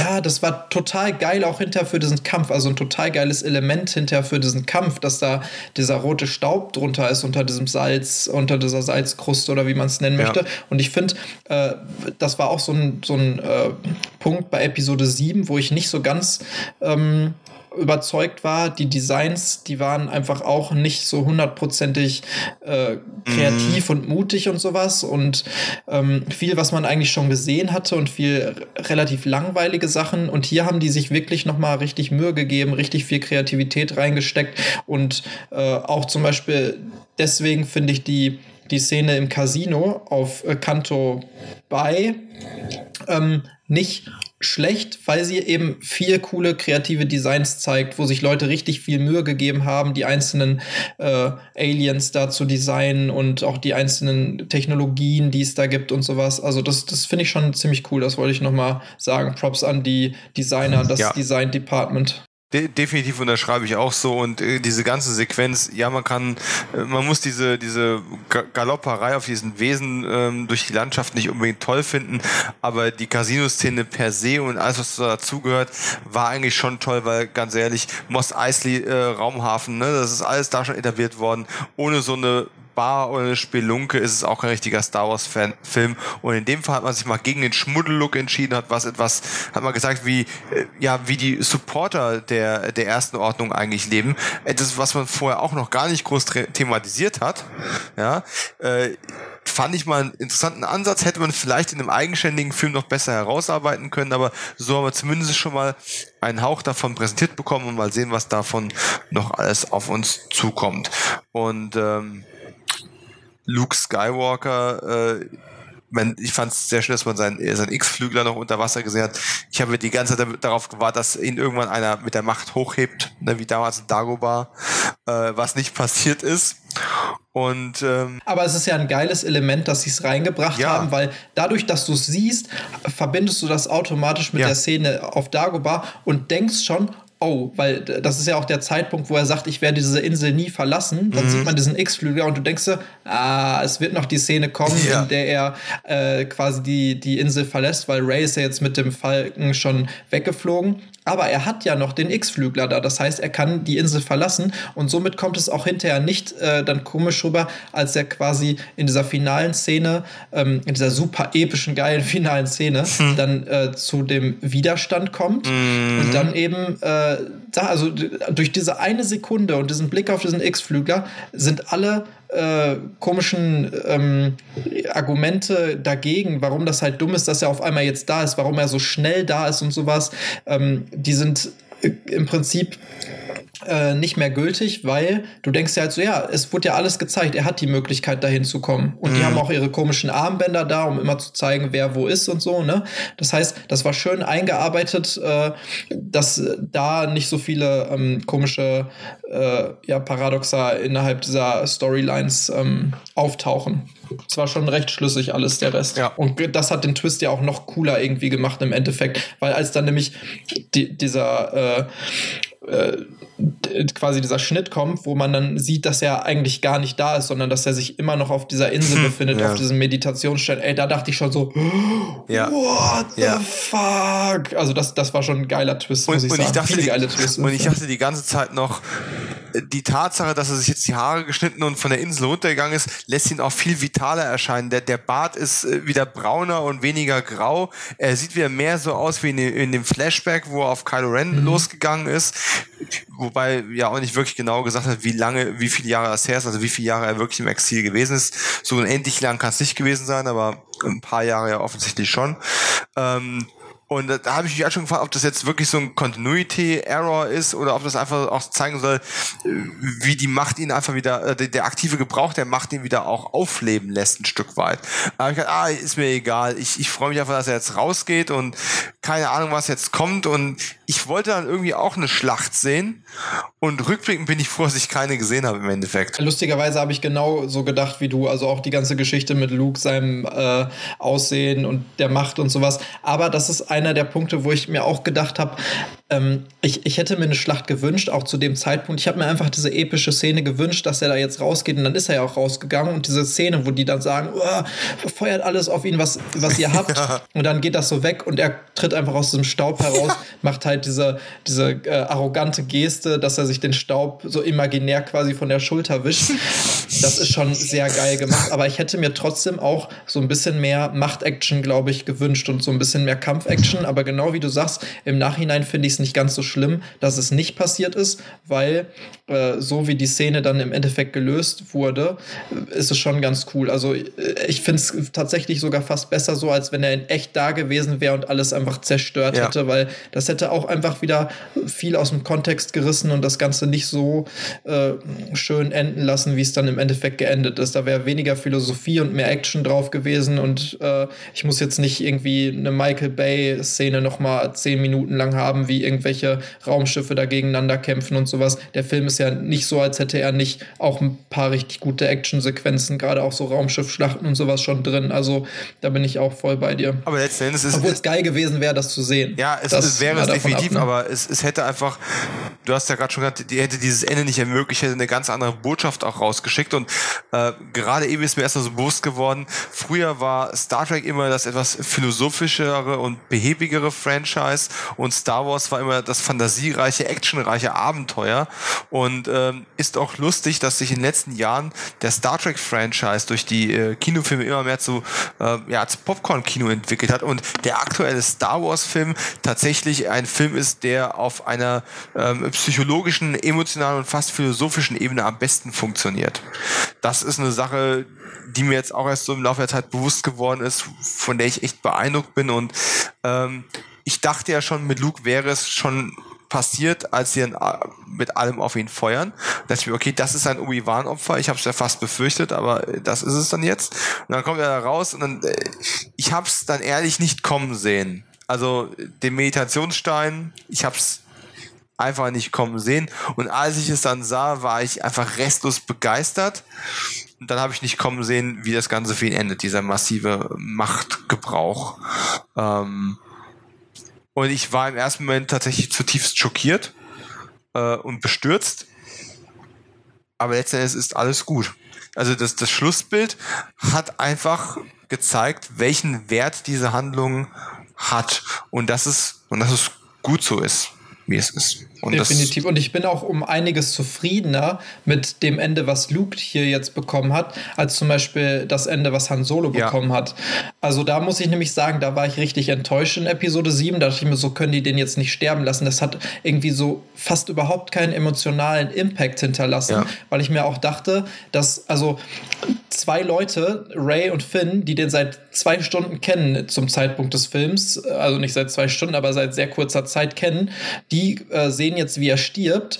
Und die anderen Charaktere, die kennst du ja noch gar nicht so, so lange im Prinzip. Deswegen äh, war das einfach irgendwie eine Todesszene, die ihm, finde ich, nicht würdig war, diesem Charakter nicht würdig war. Ähm, aber äh, Luke hat eigentlich eine Szene bekommen, genau die ihm, die ihm würdig war. Also ja. genau so hätte das ja, es, ich kenne die Alternativen nicht. Man, da gibt es bestimmt auch noch andere Sachen, die man gut mit ihm hätte machen können. Aber ich bin richtig zufrieden, dass es halt so geendet ist und ähm, ich war richtig so, also zum einen war ich irgendwie, hatte ich so eine, so eine Trauer in mir, aber zum anderen war ich doch halt, wie gesagt, zufrieden und auch so ein bisschen erleichtert, weil, weil du wirklich das Gefühl hattest, er hat jetzt irgendwie seinen Frieden gefunden, er hat seinen Weg gefunden, nachdem er ja so ein zer, zerbrüttelter äh, Charakter und zerbrochener Charakter war, hat all, hat Ray und Yoda und alles hat ihn quasi wieder auf die richtige Bahn gelenkt. Und das ist jetzt so dieses Zeichen, was zeigt, er ist mit sich selbst im Rein und er ist eins mit der Macht. Und das war einfach irgendwie wie schön, so vor dem ja. Hintergrund auch vor allen Dingen, was, was das alles ja auch aussagen sollte, noch mal viel mehr. Besonders wenn man sich noch mal Gedanken darüber macht, was das alles zu bedeuten hat und diese Geschichte mit, er entscheidet sich, Legende zu sein, was wir auch alles gerade schon mal besprochen haben, finde ich, das ist eigentlich ein, ein fast perfektes Ende für, äh, Ende für ihn gewesen. So. Also es, ja. es, es, ist einfach schön. Und weil ich es selbst nicht besser sagen könnte und zu 100% hinter der Aussage stehe, ähm, würde ich an der Stelle auch tatsächlich einfach beenden, weil ähm, es ist eine positive Note. Wir finden den Film beide gut. Gut bis sehr gut. Äh, ich für meinen Teil auf jeden Fall. Er hat kleine handwerkliche Probleme hier und da, ähm, über die man auch ganz neutral und objektiv äh, richten und urteilen kann. Im Großen und Ganzen macht er aber einfach so viel richtig und trifft so viele, ja, ich sage es nochmal, mutige Entscheidungen äh, oder sagen wir einfach unerwartete Entscheidungen, die der Erwartungshaltung entgegenwirken. Ähm, dass ich einfach restlos begeistert war. Ich war schon lange nicht mehr so gefesselt und äh, von einem Franchise-Film. Also nehmen wir auch mal zum Beispiel die Marvel-Filme noch mal ganz kurz. Ähm, natürlich sind die mal unterhaltsam, aufregend, witzig, ne? wie der letzte Tor zum Beispiel. Ähm, aber wirklich Spannung kommt da ganz, ganz, ganz, ganz, ganz, ganz selten auf. Und dieser Film hat mich durch die Bank weg gefesselt. Er hat mich schockiert, er hat mich äh, irritiert, er hat mich begeistert und er hat mich gerührt. Ähm, ich ich habe definitiv eine Träne verdrückt, als ähm, sich Lea von, äh, also äh, von, von, wie auch immer sie heißt, die Rolle von Laura Dern verabschiedet, als sie, als sie, ja, als sie den, den Kreuzer verlassen und ähm, und, und sie ihre Abschiedsworte nochmal sagen möchte. Ich, ich habe es in meinem Leben so oft gesagt. Ähm, das, war einfach auch so eine schöne Verabschiedung. Ich kriege Gänsehaut, wenn ich mir einfach gerade dran erinnere. Und das ist, ähm, sind viele, viele großartige Momente in dem Film drin. Und wer immer das Gleiche sehen möchte, der kann sich einfach die alten Filme wieder anschauen. Und zwar tausendmal. Äh, die Medien sind vorhanden und äh, macht doch einfach mal. Ansonsten, ja, brutales Abbrechen an der Stelle, sonst äh, müssen wir gleich noch drei Audiokommentare für die kommende Blu-ray aufnehmen. äh, für Episode 8. Wobei ich wäre dabei, aber ich habe keine, keine direkte Durchwahl bei Disney. Ähm, noch nicht. noch nicht. Ich stehe für Standalone-Filme zur Verfügung. Äh, ja, ich möchte dir an der Stelle äh, herzlich danken. Möchtest du zum Fazit irgendwas sagen, noch einen positiven oder negativen Moment noch besonders hervorheben, den wir noch gar nicht erwähnt haben, wie zum Beispiel den äh, Lichtsprung durch die feindliche Flotte durch? Du Arsch, genau das wollte ich noch oh, erwähnen. Pardon. nein, nein, nein. Also äh, es ist schon genauso, wie du jetzt gerade gesagt hast. Also ich, ich könnte dem Fazit, äh, dem, dem Fazit, mhm. dem Fazit, ist das du jetzt gerade gegeben hast. ja, dem äh, könnte ich eigentlich nur beistimmen. Er, der Film hat mich wirklich äh, gerührt, der hat mich emotional berührt. Ich bin einfach, also ich kann es einfach nicht anders sagen. Der, natürlich hat der Film ein paar äh, Schönheitsfehler und der ist nicht perfekt. Äh, der hat ein paar Negativpunkte, die ich auch schon angesprochen habe oder die wir angesprochen haben. Aber ich bin einfach zufrieden aus diesem Film herausgegangen. Also ich hatte einfach Spaß und der Film hat mir genau das gegeben, was ich mir gewünscht habe, ähm, zum, zum größten Teil zumindest. Und ich finde es toll, dass er Star Wars so ein bisschen in eine andere, neue Richtung lenkt, die mir gut gefällt. Und ich freue mich einfach darauf, dass Ryan Johnson jetzt noch fest äh, für nächste Star Wars-Projekte eingeplant ist, weil ich denke, dass der ganz genau weiß, in welche Richtung der das äh, lenken sollte. Und das finde ich auch super, dass man ihm jetzt die Freiheiten gibt, ähm, vielleicht so gut wie keine Limitierung mehr innerhalb der Story. Ähm, ja, äh, dass, dass er halt keine Limitierung innerhalb der Story mehr hat, wenn er jetzt eine komplett neue Trilogie schreibt. Mhm. Und äh, ich, also ich kann es einfach, kann nicht mehr über den Film sagen, als dass ich einfach richtig mit einem zufriedenen, wohligen, schönen Gefühl aus dem Kino gegangen bin und mir dachte, das war das Star Wars, was äh, ich gerne sehen wollte. Von dem du nicht wusstest, jemand, dass du es sehen ne, wolltest. Genau, von dem ich auch nicht wusste, dass ich es äh, sehen wollte, so auf diese Art und Weise. Und genau wie du sagst, wenn es Leute gibt, die sagen, mit jedem neuen Star Wars-Film, der rauskommt, seit den letzten im Prinzip ja schon sechs, neun Teilen, ja. ähm, dann soll er also dann kann ich das nachvollziehen, dass es vielleicht wehtut, wenn Star Wars, wenn man so ein großer Fan ist, nicht das ist oder wird, äh, was man sich vorgestellt hat. Aber man muss einfach damit leben, äh, dass Star Wars sich verändert, dass die Zeiten sich verändern, dass man sich selber verändert, auch wie man auf diese Filme blickt und dass man vielleicht auch alte Dinge einfach mal ruhen lassen sollte und vielleicht äh, Neues auch mal einfach mit offenem äh, Kopf und mit offenem Herzen annehmen kann. Und wenn man das tut, dann kann man Sachen auch viel besser und viel mehr genießen, als wenn man die ganze Zeit nur über alles rummeckert, was, ähm, über was man irgendwie rummeckern kann. Deswegen habt ein bisschen mehr Freude in eurem Leben. Möge die Macht mit euch sein. Und esst weniger Porks, ja, auch ganz wichtige Sache. Ähm, das mögen die gar nicht. Die gucken dann ziemlich fies, also treu fies. Ich ähm, würde fast behaupten, äh, ich werde auch ein paar Jahre brauchen, um es wirklich einordnen zu können. Wahrscheinlich wird das nach der Originaltrilogie äh, mein liebster Star Wars-Film sein. Ich äh, fand Rogue One gut, ich fand auch die Episode 7 äh, relativ stark, ähm, aber keiner dieser Filme hat mich so nachhaltig auch zum äh, Reflektieren gebracht wie jetzt dieser aktuelle Teil. Ähm, von daher wird es interessant sein, wie sich das dann durch eine Episode 9 noch verändert oder den nächsten Standalone-Film, den nächsten Solo-Film. Haha. Äh, ich bin gespannt, aber momentan ist das tatsächlich für mich mal wieder ein Highlight, ähm, der mich auch sehr positiv in die Zukunft dieses ganzen Franchises ähm, und der Saga von der Macht. Wir wollen ja nicht mehr Jedi und Sith äh, sagen oder Skywalker, weil die gibt's eigentlich nicht mehr. Und äh, neue Kapitel, neue Zukunft.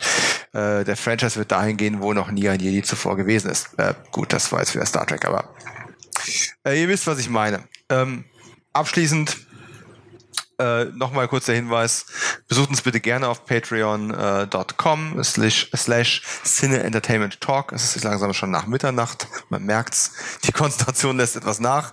Ähm, auf Twitter at cet Podcast und natürlich auch unter ähm, Entertainment Blog auf Facebook und eben auch dem namensgebenden Blog. Wir freuen uns auf Kommentare, auf Rückmeldungen, äh, auf Lobhudeleien, seid unserer Meinung oder einer anderen. Es ist genug Platz für alle da und ich schließe mir denselben magischen Worten wie mein Vorredner. Möge die Macht mit euch sein immer. Vielen Dank fürs Zuhören. Ich hoffe, äh, dass euch das genauso viel Spaß macht, wenn ihr uns hier beim äh, Gequatsche zuhört, wie es uns gemacht hat, glaube ich, äh, darüber zu reden. Mit über drei Stunden ist Fuck. es wahrscheinlich auch einer der längsten Podcasts, die jemals vom Cine Entertainment Talk rausgekommen sind, wenn nicht sogar der längste Podcast. wir können nicht versprechen, dass wir das in Zukunft nicht nochmal übertreffen werden. Und ich denke, dass wir uns auch einig sind, dass wir definitiv das Thema Star Wars, weil es einfach so viel gibt, was man dazu erzählen kann, nochmal weiterhin aufgreifen werden. Vielen Dank fürs Zuhören von mir. Ich bin Tobi. Ich bin Dominik. Und bis zum nächsten Mal. Sin Entertainment Talk, der Podcast des Entertainment Blogs. Der Fan Talk über Filme und Serien.